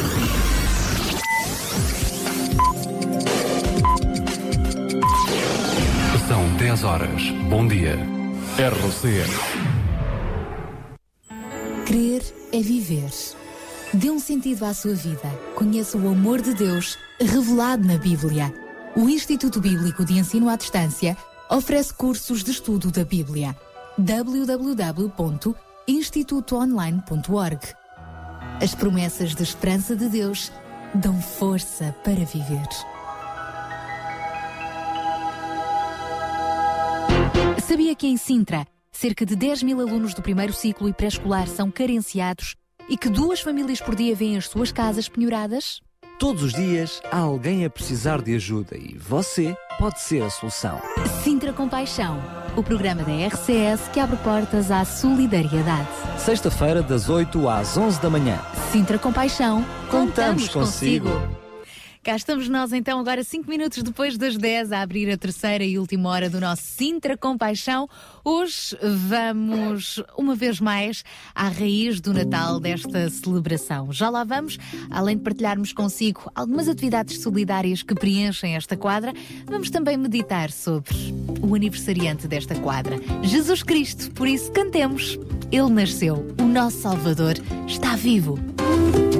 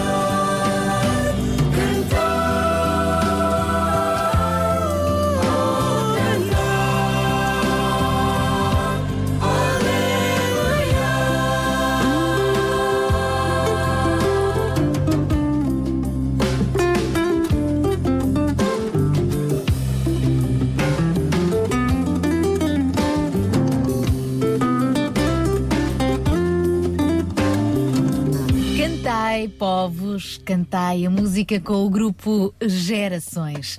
São 10 horas e 10 minutos, o espírito de Natal continua, Jesus está entre nós e quando nos referimos ao Natal estamos a falar de nascimento. Consequentemente, ao falarmos de nascimento, devemos chegar ao conhecimento de quem nasceu. Jesus Cristo. Sem dúvida nenhuma, é uma simples reflexão, mas que muitas pessoas uh, deixaram de a ter precisamos de recuperar. Todos os acontecimentos e as atividades que se têm desenvolvido e que se irão desenvolver durante este mês, apesar de estarem associadas ao consumismo, não deixam de expressar o espírito natalício que só encontramos na figura de Jesus Cristo. É destas duas abordagens que iremos falar então nesta hora com os nossos convidados de hoje e uh, para já vamos então uh, apresentar o nosso convidado que está em estúdio, mais daqui a pouco vão se juntar outros também por telefone. É isso mesmo, como já é habitual, o pastor Paulo Cordeiro, que também assina aqui na rádio as rubricas do Nisto Queremos, que está, hoje, que está connosco hoje também, para nos uh, trazer este assunto. Estamos a falar de Natal, falar de solidariedade. Já hoje estivemos a conhecer várias um, instituições e várias iniciativas, incluindo uma, por exemplo, da PSP, uh, que esteve connosco hoje ou seja, o seu comandante que esteve à conversa connosco hoje, dando-nos conta de, deste, do segundo ano de iniciativa, o primeiro ano com prendas, com brinquedos para crianças, este ano, para além dos brinquedos, também uh, roupas. Mas a verdade é que uh, nós queríamos olhar para estes assuntos e para a ação social e para o voluntariado e perceber também uh, como é que Jesus está por detrás disto tudo ou o que Jesus poderá fazer nisto tudo. Uh, é verdade que existe a ação social que não tem por detrás um espírito cristão. Ela é válida, não é válida? É importante, não é importante? E para nós hoje, como cristãos, ou seja, quando como cristãos fazemos ação social, como é que entra Jesus no meio disto tudo? Eu sei que é muitas perguntas, assim um, é, um quase um brainstorm aqui de, de início. Pastor Paulo Cordeiro, afinal de contas, como é que, qual é o papel de Jesus eh, na parte da ação social? Como é que isto tudo se desenrola? E, Daniel, é uma pergunta complicada.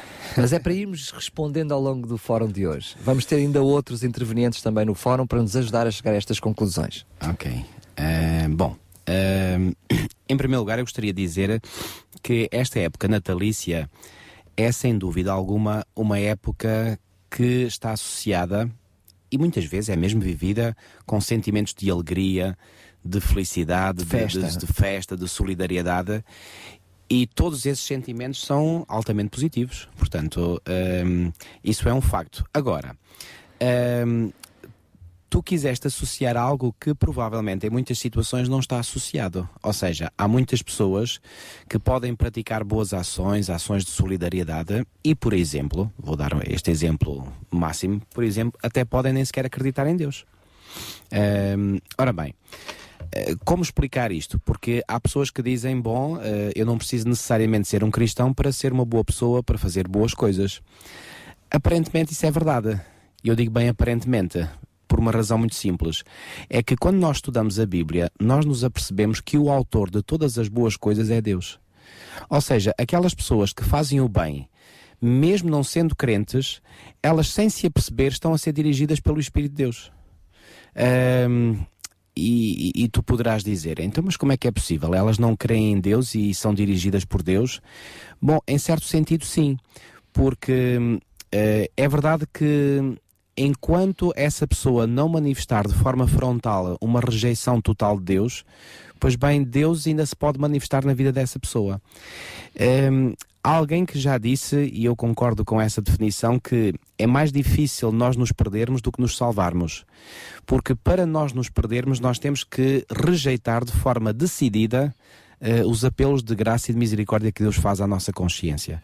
Uh, portanto, voltando ao assunto que eu estava a abordar, há muitas pessoas que fazem boas ações, isso é um facto, e talvez sem terem consciência disso, essas pessoas estão a ser dirigidas por Deus, estão a ser dirigidas pelo Espírito de Deus.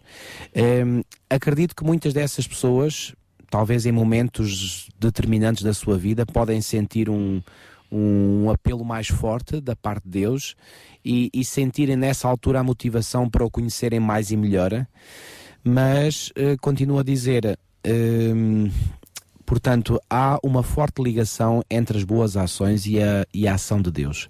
Uh, portanto, nesta época natalícia, em que os bons sentimentos são normalmente mais uh, enfatizados, e é bom, portanto, este espírito é bom, uh, seria bom talvez nós reconhecermos que por detrás de todo o bem está a pessoa divina de Jesus Cristo. Também, força. Será que isso também não está uh, associado ao facto de que todos, sem exceção, fomos criados à imagem e semelhança de Deus? Ou seja, todos nós somos de alguma forma portadores deste ADN amoroso que é o nosso próprio Deus. É verdade, Sara, é verdade. Uh, nós temos, uh, nós, eu, eu, costumo dizer o seguinte: quer queiramos, quer não, nós fomos criados à imagem e à semelhança de Deus. Agora, alguns poderão dizer, mas como assim? Perdão porque há pessoas que nós olhamos para elas e nos parece que têm muito pouco da semelhança divina. Não nos esqueçamos que toda a história bíblica nos mostra uma coisa. Aliás, eu, eu vou tentar resumir, entre aspas, a história bíblica apresentando dois factos. A Bíblia apresenta desde o início o facto de que Deus nos criou à sua própria imagem e semelhança, mas que desde cedo, na história da família humana, pois bem, a desobediência a Deus foi como que uma nódoa Vamos imaginar a seguinte imagem: um pintor que pinta um quadro muito bonito e está ali uma bela paisagem. A criação. Eh, a criação, por exemplo, e de repente vem alguém mal intencionado e lança uma nódoa, um burrão para aquele quadro. Pois bem, aquele quadro fica, de certo modo, desfigurado. Mas a imagem de fundo continua lá. Ora, o que aconteceu com a raça humana foi precisamente isso. A desobediência a Deus, a desobediência inicial dos nossos primeiros pais, tal como relatada nos primeiros capítulos da Bíblia, um, veio de desvirtuar, degradar esta imagem. Mas, por muito que essa degradação uh, tenha acontecido, mesmo assim a imagem de fundo permanece. Muito bem. E, portanto, uh, esse, esse amor de Deus que, que, que, portanto, como a Sara dizia muito bem, está no nosso ADN, vê-se muitas vezes. Agora, é um facto que um, todo o plano da redenção, e é por essa razão que Jesus nasceu, nunca podemos esquecer isso, todo o plano da redenção tem como objetivo restaurar no homem a imagem inicial. inicial. Ou seja, apagar os borrões, apagar aquilo que o pecado desfigurou, na nossa vida e no nosso caráter. Esse é o plano de Deus. Deus quer nos restaurar à imagem original, à imagem perfeita, pura. Agora, para Deus poder fazer isso em nós, Ele necessita do nosso consentimento. E poder-se ia perguntar como é que um Deus todo-poderoso necessita do consentimento de uma, de uma criatura. Por uma razão muito simples. É que Deus, quando decidiu criar-nos, ele criou-nos numa condição ou respeitando uma condição era criar criaturas que fossem livres para o adorar e para o servir. Ou seja, Deus nunca forçou a obediência de ninguém. O que imediatamente levanta uma questão. Todos aqueles que, em nome de Deus, e infelizmente ao longo da história tem havido muitos, requerem de forma forçada que pessoas se, se obedeçam a Deus ou que façam isto ou aquilo, pois bem, essas pessoas não são dirigidas pelo Espírito de Deus. A Bíblia é muito clara em afirmar que lá onde existe o Espírito de Deus, aí há liberdade. Portanto, o Espírito de Deus é um Espírito de liberdade que não nos força, apela sim, e muitas vezes os apelos são fortes, são, são intensos, mas uma coisa é um apelo, outra coisa é forçar. E portanto, Deus apela a cada um de nós para que nós consintamos em que Ele entre na nossa vida, entre no nosso coração, para poder restaurar-nos à perfeição original. Este é todo o plano da redenção. A Bíblia também nos diz que essas obras, ou seja, eh, esse serviço, eh, esse, esse voluntariado sem amor não vale de nada. Mas uh, também nos diz que uh, o amor é uma pessoa que é Jesus. Exato. Portanto, na realidade, quando eu o faço, mesmo que seja de uma forma filantrópica, sem, sem, uh, sem querer até saber de Jesus para nada, mas estou a ajudar as crianças, estou a ajudar uh, os mais velhos, estou a ajudar os, necessitados, como Jesus diz, a mim o fizeste, né? É, Ou certo. seja, o resultado acaba de ser também o, o, envolvimento de Jesus ajudando o próprio Jesus. Ou seja, eh, Jesus vê aquilo como eh, uma ajuda a ele mesmo. É assim, Daniel. Um, bom, todas as ações boas uh, são boas em si mesmas. Isto é quase uma redundância dizer isto, mas é um facto.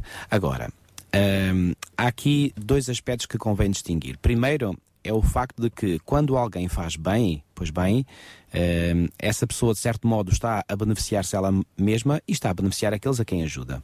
Agora, no plano da salvação, todas as obras, mesmo que sejam boas, que nós façamos sem a presença de Deus em nós, valem zero aos olhos do céu. E porquê que eu digo isto? Porque a Bíblia afirma que as nossas obras não nos salvam. Nós somos salvos por um dom gratuito de Deus, que é a sua graça. E hum, já agora, hum, há, há um texto, hum, e, por acaso lembrou-me agora, eu vou tentar ver se me lembro onde é que ele está. Eu creio que é no livro do profeta Isaías. Um, Uh, exatamente, Isaías no capítulo 26 e no versículo 12, onde o profeta Isaías diz isto: Senhor, concede-nos a paz, porque todas as nossas obras tu as fazes por nós. Então, aquelas obras que realmente têm valor aos olhos de Deus são aquelas que Deus faz em nós e através de nós. Claro. Um, porquê? Porque quando nós, por exemplo, vamos ao Novo Testamento e, nomeadamente, ao Evangelho de Mateus, e nós lemos uma descrição feita pelo próprio Cristo, no capítulo 25, de dois grupos de pessoas, e que uns ele colocará do seu lado direito. Bom, talvez isso seja uma imagem, não é? Mas para mostrar que Deus fará uma distinção entre os seres humanos, entre um grupo e outro grupo. E o que é certo é que eu vou ler um, uma parte desse relato bíblico em Mateus 25, uh, que diz assim: Quando vier o Filho do Homem na sua majestade e todos os anjos com ele, então se assentará no trono da sua glória. E todas as nações serão reunidas na sua presença e ele separará uns dos outros, como o pastor separa dos cabritos as ovelhas, e porá as ovelhas à sua direita, mas os cabritos à esquerda. Então dirá o rei aos que estiverem à sua direita: Vinde benditos do meu Pai, entrai na posse do reino, vos está preparado desde a fundação do mundo. E agora, por que que ele vai dizer que este tem direito ao reino? E ele agora vai justificar. A partir do versículo 35 lemos: Por tive fome hum. e me deste comer. Tive sede e me deste beber. Era forasteiro e me hospedastes. Estava nu e me vestistes. Enfermo e me visitaste. Preso e foste-me ver. E agora, o que é interessante é que depois do Senhor dizer isto, Reparem qual é a reação destes a quem o Senhor disse que tinham feito tudo isto. Versículo 37. Ah. Então perguntarão os justos: Senhora, quando foi que te vimos com fome e te demos de comer, ou com sede e te demos de beber? E quando te vimos forasteiro e te hospedamos, ou nu e te vestimos? E quando te vimos enfermo ou preso e te fomos visitar? Porquê que eles se interrogam? Ó oh, Senhor, quando é que a gente fez isso? Por uma razão muito simples: é que eles fizeram todas estas boas obras de forma espontânea, natural. Deus fez estas obras através destas pessoas. Nós sabemos que Deus recompensa, mas quem o fez não estava a pensar na recompensa. Estava? Exatamente. E é o que acontece hoje, hoje em dia e principalmente nesta altura do Natal, talvez, não só apenas por ser Natal, talvez também porque o inverno acarreta mais frio, mais dificuldades, não é? Uh, e há de facto um espírito solidário uh, um pouco por todo o lado. E, e, também aqui nesta quadra natalícia, quem está a ajudar, sem se aperceber, está a ser um instrumento de Deus para ajudar o próximo. Eu acredito que sim. Eu acredito que sim. A propósito, nós vamos então conhecer mais uma, uh, uma uh, atividade, mais um. Iniciativa. Uma iniciativa, exatamente. Neste, neste Natal há, há várias. Nós hoje já falámos, por exemplo, da PSP, que durante este fim de semana ainda está a receber uh, donativos de agasalhos, brinquedos, roupas, sapatos que vai distribuir pela, pelos mais carenciados. Portanto, até domingo pode dirigir-se à esquadra da PSP do Conselho de Sintra mais próxima de si. Falámos também já do Bazar de Natal Solidário na Escola do Linhó e agora vamos conhecer mais uma iniciativa que amanhã se realiza na Igreja de São Miguel um lanche solidário. E connosco está então a Catarina Coelho para nos dar a conhecer do que é que se trata esta iniciativa. Olá, Catarina, obrigado por estar connosco aqui no, no Sintra Compaixão. Eh, em primeiro lugar, Catarina, eh, podia nos dar assim um vislumbre de, de, do que é que é eh, esta iniciativa? Então, nós estamos a organizar um lanche de Natal solidário em que todas as receitas revertem para o Exército de Salvação de Sintra. É uma instituição aqui em Sintra em que são crianças que foram retiradas dos seus pais por vários motivos e está pelo terceiro ano consecutivo que todas as receitas irão reverter para eles. E o que é que vai acontecer neste lanche solidário, então? Então, para além do, do lanche, temos um espetáculo em que terão a oportunidade de uh, usufruir um, um concerto, um mágico, palhaços, pinturas faciais. É uma, uma, um momento de grande animação. O que vos leva a fazer esta iniciativa? Acho que temos todos de ser solidários, todos dermos um pouco do que temos, mesmo que não seja muito, faz toda a diferença. E é isso que nos, que nos move nestas causas. Catarina, como nós estávamos também há pouco a conversar aqui em estúdio e já agora eh, retribuímos a questão também para si, de que forma é que Jesus é inspiração para vocês para realizarem esta e outras iniciativas solidárias? Jesus dá-nos a força que nós precisamos. Nem sempre temos o tempo que gostaríamos, nem, nem, há- nem a ajuda de todos, mas os que somos, não somos muitos, estamos motivados pela força. Quem quiser participar neste lanche solidário, quando, onde, como? Então será amanhã, dia 7 de dezembro, pelas 15h30, no Salão da Igreja de São Miguel em. No Salão da Igreja Paroquial. E quem nos está a ouvir não tiver a oportunidade de estar no lanche solidário, mas gostaria na mesma de ajudar, como é que pode fazer? Então podem enviar-nos um e-mail ou por telefone. O nosso e-mail é lanche de Natal solidário arroba hotmail.com ou então podem entrar em, conto, em contato connosco pelo nosso 6 729 3210 e nós damos as respectivas indicações. Mais fácil ainda, ah, diretamente na Igreja Paroquial de São Miguel, todas as informações serão ah, entregues até ah, junto de vocês, certo? Isso mesmo, isso mesmo. Ok, muito obrigada, Catarina. Obrigada. Que seja, de facto, um- uma, uma bonita tarde, acima de tudo, com o espírito solidário ah, que Cristo nos ensinou a espalhar por todo o lado. E muito obrigada pela vossa ajuda. Obrigada, Catarina. Adeus. Obrigado, Catarina. Um abraço. Então, aí está mais uma iniciativa, neste caso, para ajudar o Exército de Salvação, que também tem um lar para crianças. Vamos continuar a conversar, vamos continuar a espalhar este espírito de Natal e eh, é isso mesmo que vamos fazer agora, também através da música Glória a Deus nas Alturas.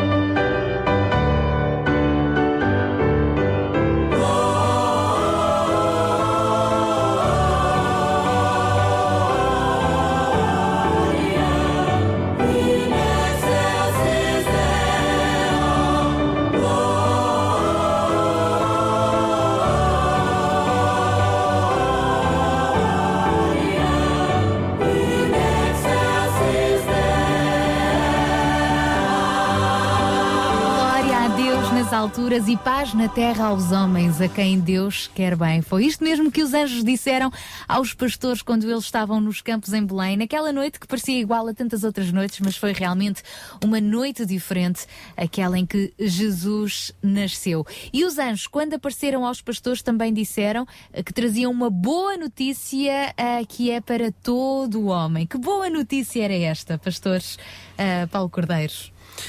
É uma boa notícia que ainda se estende aos nossos dias de hoje. É verdade, é verdade. Uh... Hoje nós recebemos-la não pelos anjos que aparecem, mas pelo relato da Bíblia, que é Deus também a falar, não é? Com certeza. Uh, essa, essa boa nova, se me permites. Hoje, hoje, estou com a canalização um bocadinho entupida. um, se, se me permites, eu vou um bocadinho atrás um, ao, ao Evangelho de Mateus e eu gosto muito de ver este relato em que José, portanto, que já estava noivo de Maria, entretanto sabe que a sua noiva está grávida. Eh, bom, naquele momento José deve ter apanhado um grande choque, não é? Porque ele sabia que se ela estava grávida não era com certeza dele. Em princípio não era normal. Não era normal, claro que não. Portanto, se ela estava grávida, portanto, seria de outro, não dele, não é? Porque ele sabia, não é?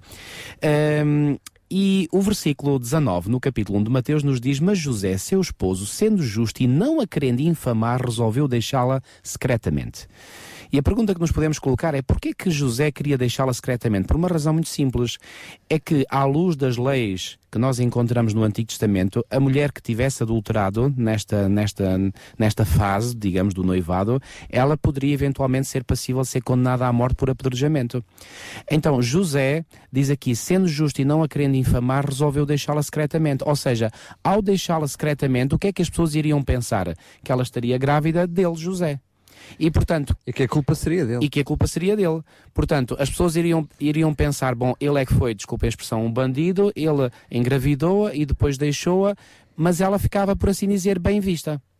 Ou seja, José não se preferia que o seu nome ficasse manchado do que o nome da sua noiva. Do que ela fosse morta, inclusive. E que ela fosse morta, exatamente. Ora, isto mostra uma grande grandeza de caráter da parte de José. Uh, convenhamos. E porque Deus olhou para o coração de José e viu que realmente havia este, este esta grande grandeza de caráter no coração de José, então resolveu comunicar-lhe algo. E essa comunicação vem no versículo 20. Enquanto ponderava nestas coisas, este lhe apareceu em sonho um anjo do Senhor dizendo: José, filho de Davi, não temas receber Maria, tua mulher, porque o que nela foi gerado é do Espírito Santo. Bom, e certamente agora aqui José fica descansado, porque aquilo que ele tinha imaginado, bom, humanamente falando, não havia outra, outra, outra explicação, senão aquela tinha engravidado de outro homem, que não ele, ele aqui ficou descansado. E o anjo prossegue dizendo: Ela dará à luz um filho e lhe porás o nome de Jesus, porque ele salvará o seu povo dos pecados deles. Bom, esta comunicação para mim diz tudo acerca da missão de Jesus. Jesus Portanto, porquê é que ele nasceu neste mundo? Com uma missão. E já agora, um, ehm, se bem que o Natal seja uma época, como há bocadinho eu disse, um, ehm, de sentimentos muito positivos, mais importante do que o nascimento de Jesus é o facto de ele ter vindo para cumprir com uma missão.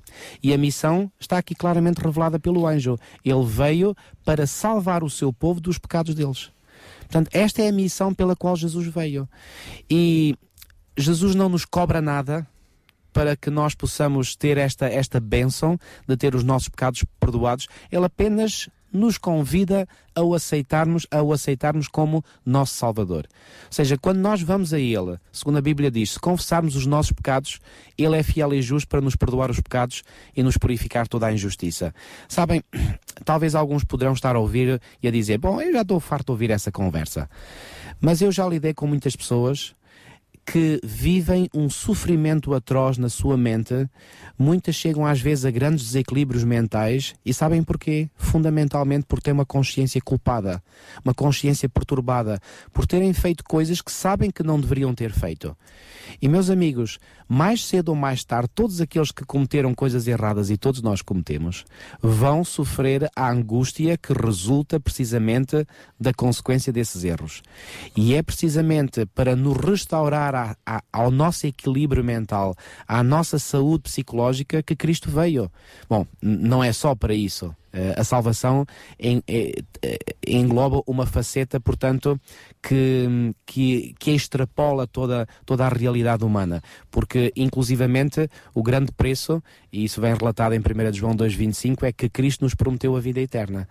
Mas eu costumo às vezes dizer, mesmo que Cristo não nos desse a vida eterna, já valeria a pena ser cristão só nesta vida. Embora o apóstolo Paulo tenha outra opinião. Eh, ele diz que. Vai mais além. o apóstolo Paulo tem, tem uma opinião e já agora eu vou ler porque ela é muito interessante e, e ele, tem razão, em certo sentido, aliás, em todo o sentido. Uh, mas eu, eu vou-me explicar melhor o que é que eu queria dizer. Mas o apóstolo Paulo, por exemplo, diz: se a nossa esperança em Cristo se limita apenas a esta vida, isto está em 1 Coríntios 15, 19, portanto, repito, se a nossa esperança em Cristo se limita apenas a esta vida, somos os mais infelizes de todos os homens. Uh, ou seja, Paulo ele tinha grande esperança, portanto, no além, naquilo que Deus tinha para além desta vida, que é a vida eterna. A vida eterna é essa que começa após a ressurreição. Mas hum, eu acredito que, em certo sentido, já faz sentido ser cristão nesta vida, porque nós temos uma alegria, temos uma paz interior que não há explicação. Aliás, o mesmo Podemos, podemos Paulo... viver na Terra já um pouquinho do céu. Exatamente, é isso mesmo, Daniel. E portanto, essa foi a boa notícia que os anjos trouxeram. Exatamente. Glória a Deus nas alturas e paz na terra aos homens de bem. Mas, portanto, essa paz na terra é um dom que muitas pessoas às vezes ansiosamente procuram e não conseguem encontrar. E não conseguem encontrar porquê? Porque muitas vezes procuram nos sítios errados encontrar essa paz e ela só se encontra em Jesus, em Jesus, o nosso Criador. Também há uma parte na Bíblia que diz que não vale nada ganhar a vida se perdermos a vida na terra, se diz perdermos a vida eterna. Sim, sim.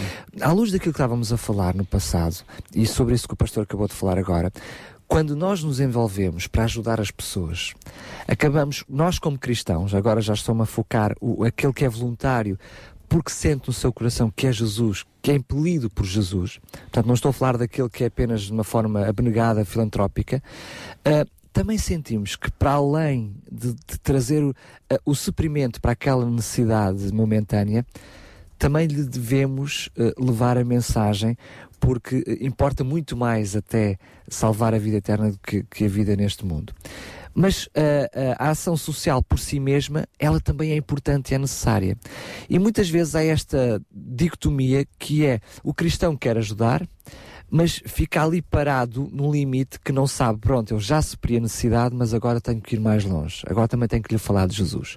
Ou por outro lado, se a ajuda em si mesma, desinteressada de uma mensagem de Jesus, serve por si mesma. Não sei se estou a ser complicado na pergunta. Não, não, estou, estou Como é que nós, como cristãos, conseguimos lidar com esta dupla realidade? Ou seja, porque o próprio Jesus também teve, não digamos esta dupla realidade, mas muitas vezes diz, vai e não peques mais. Eh, não vimos Jesus a dar uh, uh, uh, grandes discursos, mas por outro lado, Jesus teve discursos demorados, como a mulher longo, junto do poço, para que ela também conhecesse a água viva. Ou seja, não foi só livrá-la dos pecados, ele também falou da água viva. Como é que nós, como cristãos, sabemos quando devemos ou não ir mais além? Daniel, tudo depende do nosso relacionamento pessoal com o Senhor. quando nós bebemos diretamente dessa fonte de água viva, para usar a expressão que Jesus utilizou com a mulher samaritana, eh, nós vamos sentir naturalmente o desejo de partilhar e de dar. Pegando ainda no exemplo da mulher samaritana, quando Jesus falou ao seu coração e lhe satisfez algumas das suas necessidades mais, mais íntimas, aquela mulher, sem pedir autorização sequer a Jesus, pelo menos o texto não dá isso a entender, ela saiu dali imediatamente, ela voltou à sua aldeia e deve ter passado a bater de porta em porta, a chamar todos os seus uh, concidadãos para virem ver um homem que ela tinha conhecido e que certamente era alguém especial. Ela diz que devia ser profeta. Isto também pode acontecer connosco quando descobrimos o verdadeiro significado do Natal. Quando percebemos que Natal é muito mais do que a cultura do, do bacalhau, das luzes, das prendas. Quando descobrimos Jesus, também nos dá vontade de ir pelo mundo inteiro dizer Descobri alguém que me pode dar a vida para além da morte. Mas temos que descobrir na realidade mesmo. Ou seja, não é só dizermos, fazermos profissão de que descobrimos, eh, nós temos que descobrir mesmo. E aliás, o apelo de todas as escrituras é que, portanto, eh, nós possamos eh, responder positivamente ao chamado que o Senhor nos faz. Agora, há muitas pessoas que, e, e há bocadinho estávamos aqui a falar em off, e, e estava aqui o nosso amigo João a dizer que tem encontrado muitas pessoas que se sentem motivadas a, a, a se empenharem eh, solidariamente em favor de outros e eu estou convencido, isso é uma realidade, felizmente, eh, e eu estou convencido que muitas dessas pessoas, talvez sem se aperceberem disso, elas estão a ser movidas pelo Espírito Santo. São talvez daquelas pessoas que um dia ouviram estas palavras de Jesus que nós há bocadinho lemos. Eh, Vindo benditos do meu Pai, herdai por, he- por herança o reino dos céus vos está prometido desde a fundação do mundo.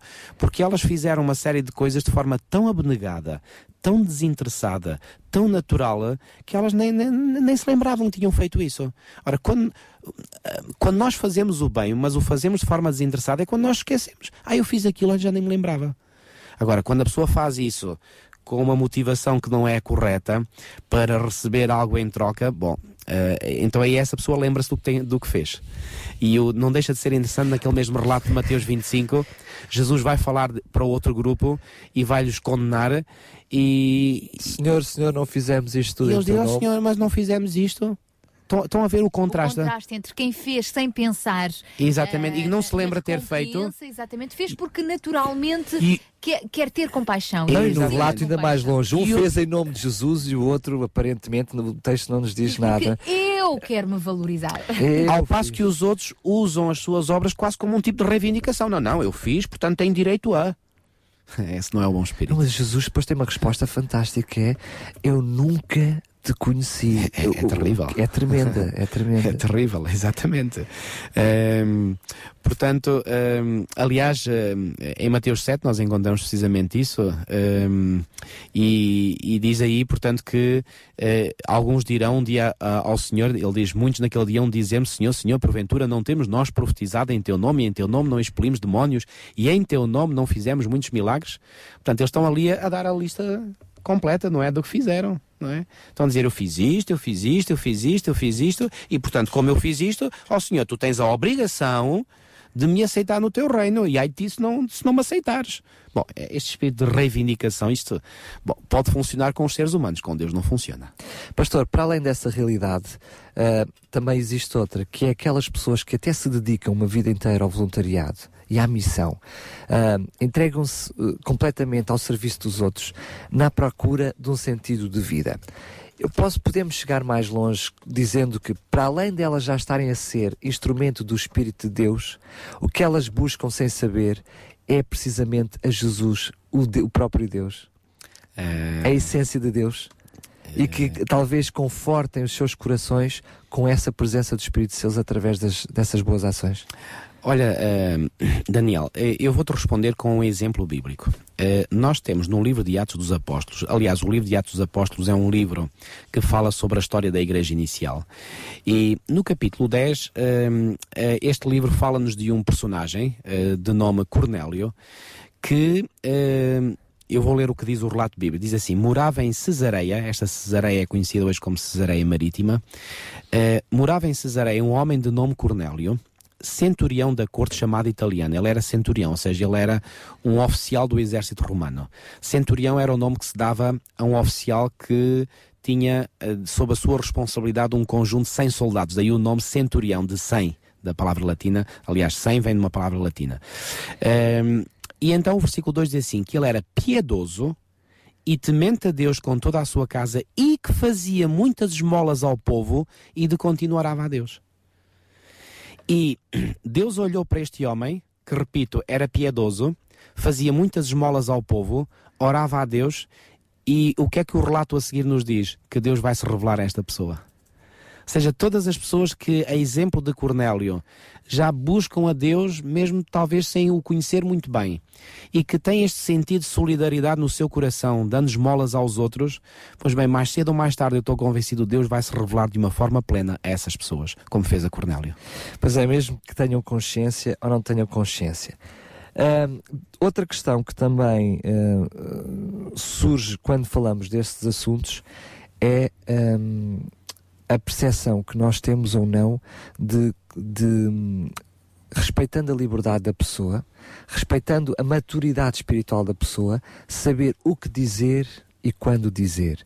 Porque quando queremos levar a mensagem, quando queremos até falar de Jesus, mesmo depois de suprir as necessidades, uh, temos que ser nós guiados pelo Espírito Santo, não é, pastor? Para saber o que dizer e quando dizer, mas temos que ter também a percepção, também com a ajuda do Espírito Santo, de que uh, de se a pessoa já está preparada para receber ou não, rece ou não receber determinada mensagem, não é? Uh, Daniel, muitas vezes nós colocamos o ónus da prova, boa, passo a expressão, isto é um termo jurídico, uh, sobre o emissor da mensagem. Ou seja? Ou seja, muitas vezes nós colocamos a responsabilidade sobre quem leva a mensagem. Neste caso, o cristão que quer partilhar Cristo e a mensagem de Cristo aos outros. Mas não deixa de ser interessante que a Bíblia põe esse mesmo ónus da prova, entre aspas. Esta, esta expressão talvez não tenha, não seja a mais adequada, mas pronto, é como ocorre agora à minha mente. Não tanto no emissor, mas mais no receptor. Curiosamente, no receptor. Como assim? Uh, é que Jesus, por exemplo, uma vez falando com um grupo de judeus a determinada altura, ele disse isto, isto está em João 8,47, diz assim: Quem é de Deus, ouve as palavras de Deus. Por isso, não me dais ouvidos, vós a, a quem eu estou a falar neste momento, porque não sois de Deus. Ou seja, o ónus não está a quem leva a palavra, mas quem escuta. Naquele, naquele que recebe. Exatamente. Ou seja, uh, a nossa responsabilidade como cristãos é de dar testemunho a todos, sem exceção. Agora, se uns recebem e outros não recebem, isso não depende tanto do emissora, mas depende mais do receptor da mensagem. João, a verdade é que na prática, uh, dentro do, do, do, meio da ação social da qual tu estás embrenhado, a tua vida tem sido isso. Uh, uma coisa é certa, mesmo quando nós damos sem falar de Jesus, quando, as, quando nós damos de corpo e alma e de coração, as pessoas sentem que há ali qualquer coisa de especial por detrás daquela ação. É, isto creio que deve surgir de uma forma genuína na vida das pessoas, não é? Essa genuinidade creio que só, só acontece quando existe uma, uma relação com, com Deus um, e essa relação naturalmente uh, toma expressão uh, na nossa ação e na maneira como nós nos relacionamos com, com, com as pessoas. Né? Um, agora, uh, isto tem sido um, um grande debate. Nós, ao longo deste ano inteiro, temos desenvolvido isto muitas vezes e, e não queríamos aqui uh, deixar de, de voltar a, a, frisar a essência de tudo isto. Uh, eu vejo, acima de tudo, o desejo de Deus criar comunidade. Um, e uma comunidade de amor. Uh, uma comunidade onde as pessoas se amam umas às outras, estão próximos umas das outras, são solidários umas das outras, mas tudo isso é fruto desse amor. E um amor que vem de Deus. Agora, neste desafio de criar comunidade, neste desafio de Deus sentir-se parte dessa comunidade, Deus criou a família. E tudo nasce na família. A Sara agora e tem por mais. Falar, sim, sim, por falar em comunidade, uh, nós temos uh, precisamente connosco em direto já alguém que está também a ajudar nos preparativos do Sintra Natal, uma grande comunidade Natal que junta várias instituições solidárias do Conselho de Sintra. É um convite para as crianças e também para todas as famílias poderem usufruir deste espírito natalício e ao mesmo tempo também uh, contribuírem solidariamente através das várias oportunidades, várias bancas que têm também no Sintra Natal. O Sintra Natal começa amanhã, uh, vai, uh, vai acontecer até ao dia 23 de dezembro nos Jardins da Biblioteca de Sintra, na Casa Monteros.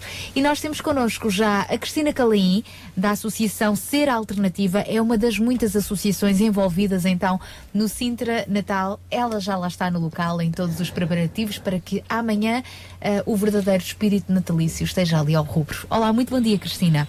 Olá, bom dia, Sara. Como é que estão os preparativos para o Sintra Natal? Estão muito atarefados, mas estão a correr bem, estão muito trabalho. Podemos explicar melhor em que é que consiste esta iniciativa, o que é que vai estar a acontecer durante todos estes dias? Bom, eu posso falar pela ser alternativa, não é? Em relação ao desenvolvimento de todas as atividades que a Câmara tem programadas, eu penso que a maior parte das famílias, certamente, até já lá esteve nos outros anos anteriores. É um espaço muito interessante, muito agradável. Uh, o tempo também está maravilhoso e parece que as perspectivas meteorológicas são excelentes para se poder desfrutar de tudo aquilo que lá está. Mas o, o que vai acontecer é que, além das bancas, uh, das instituições que vão lá estar podendo mostrar uh, os seus trabalhos, aquilo que fazem ao longo do ano e também vender alguns produtos, algumas prendas de Natal económicas, bonitas, atraentes e que chamarão certamente as pessoas lá. Um, vai, vai, estar também um conjunto de artesãos que tem estado nos outros anos e, e, também a cafetaria também vai estar a funcionar, uma cafetaria lá em cima, e isso diz-nos respeito a nós também, agora nesta primeira semana. Uh, a cafetaria também vai estar aberta, está aberta ao público e, e também temos pequenas refeições e temos uh, salgados e doces e bolos para vender, e sumos e café, chá, chocolate quente e, e pronto, e esperamos e que seja. e rabanadas e sonhos. Rabanadas também, rabanadas também, que eu chamo fatias douradas, não é? Porque da minha zona chamava-se chama-se fatias douradas, mas são rabanadas, sim. E essa parte então dos combustíveis durante esta semana está a cargo de ser alternativa? Sim, de, de, de, a partir de sábado até quinta-feira. Depois, a seguir, estará outra instituição, que é a Associação dos Reformados de Vila Verde, a Associação dos Reformados de São José, e na última, na última tranche é a creche sempre em flor que vai estar. Portanto, três instituições vão estar a tomar conta da cafetaria. É por estafeta. É por estafeta. Cristina, assim. a Sara falou em espírito natal. Qual é o espírito que está por detrás dessa iniciativa e de todas essas instituições que se juntam eh, nesta festa para festejar o Natal? Que espírito é esse? Bom, é um espírito de certeza eh, de amor ao próximo. E as pessoas poderão dizer assim, ah, sim, mas eh, têm amor ao próximo, mas estão lá para vender. É verdade, isso é uma realidade. Mas nós realmente precisamos de angariar fundos para poder desenvolver as nossas atividades durante o ano. E nesta altura juntamos o útil ao agradável e, e- e o nosso amor ao próximo durante todos os dias, nesta, nesta vez é manifestado pela venda dos produtos que eh, angariamos e que vamos lá ter para arranjarmos fundos para desenvolvermos então os nossos projetos anualmente. É uma forma de envolver também eh, os habitantes de Sintra eh, com amor ao próximo, eh, comprando essas prendas de Natal, ajudando outros que estão nas diferentes instituições. É verdade, é verdade. Eu penso que essa será uma, uma boa forma das pessoas contribuírem para, eh, para esse amor ao próximo, não é? Oh, Cristina, mas também é certo que esta eh, é, é um espaço eh, onde pode haver boas, boas conversas, boas oportunidades de relacionamentos, não é? Quem vai, vai em passeio com algum tempo para desfrutar de todo o ambiente do Sintra Natal. Nesse sentido, nessas oportunidades de conversas, relacionamentos entre uma filhosa ou uma fatia dourada, eh, é possível também eh, vocês, como ser alternativa e outras instituições também de inspiração cristã e representadas, partilharem com os visitantes o verdadeiro espírito de Natal, não é? É verdade, Que é espírito de Natal verdade. é esse? Bom, o Espírito de Natal é eh, o amor de Deus que, se, que se manifestou no Natal através do envio do seu Filho, não é? Porque é o que nós celebramos no Natal, é o nascimento de Jesus. Eh, mesmo que eh, pelo meio metamos eh, comercialmente um Pai Natal, renas, prendinhas para vender, etc. Mas realmente o verdadeiro Espírito Natal é a dádiva que Deus deu à humanidade de enviar o seu Filho para morrer em sacrifício por nós, não é? E nesta altura de Natal nós celebramos o nascimento do Salvador. E esse é realmente o Salvador que não só nos, nos pode, eh, pode trabalhar em nós e através da aceitação da sua, da sua, do seu trabalho que ele veio fazer, nós alcançamos a, a reconciliação com Deus, mas também hum, Uh, agora está-me a faltar o termo. uh, pronto, no dia a dia, no dia a dia, não é? Este relacionamento com Jesus que transforma o nosso dia a dia e o nosso viver, porque não é só uma coisa de se pensar, ah, estamos a celebrar o nascimento do Salvador, sim, estamos a falar da eternidade. Não, não, isto transforma o dia a dia e transforma o relacionamento com o outro e transforma a nossa, a, a nossa maneira até de nós nos relacionarmos com nós próprios, connosco próprios. Transforma-nos a nós, transforma aos outros, ao transformar a nós e aos outros, acaba por transformar uma sociedade. É verdade. Cristina, é verdade. obrigado mais uma vez por ter Nada. estado connosco. Continuação de um grande trabalho. Obrigada.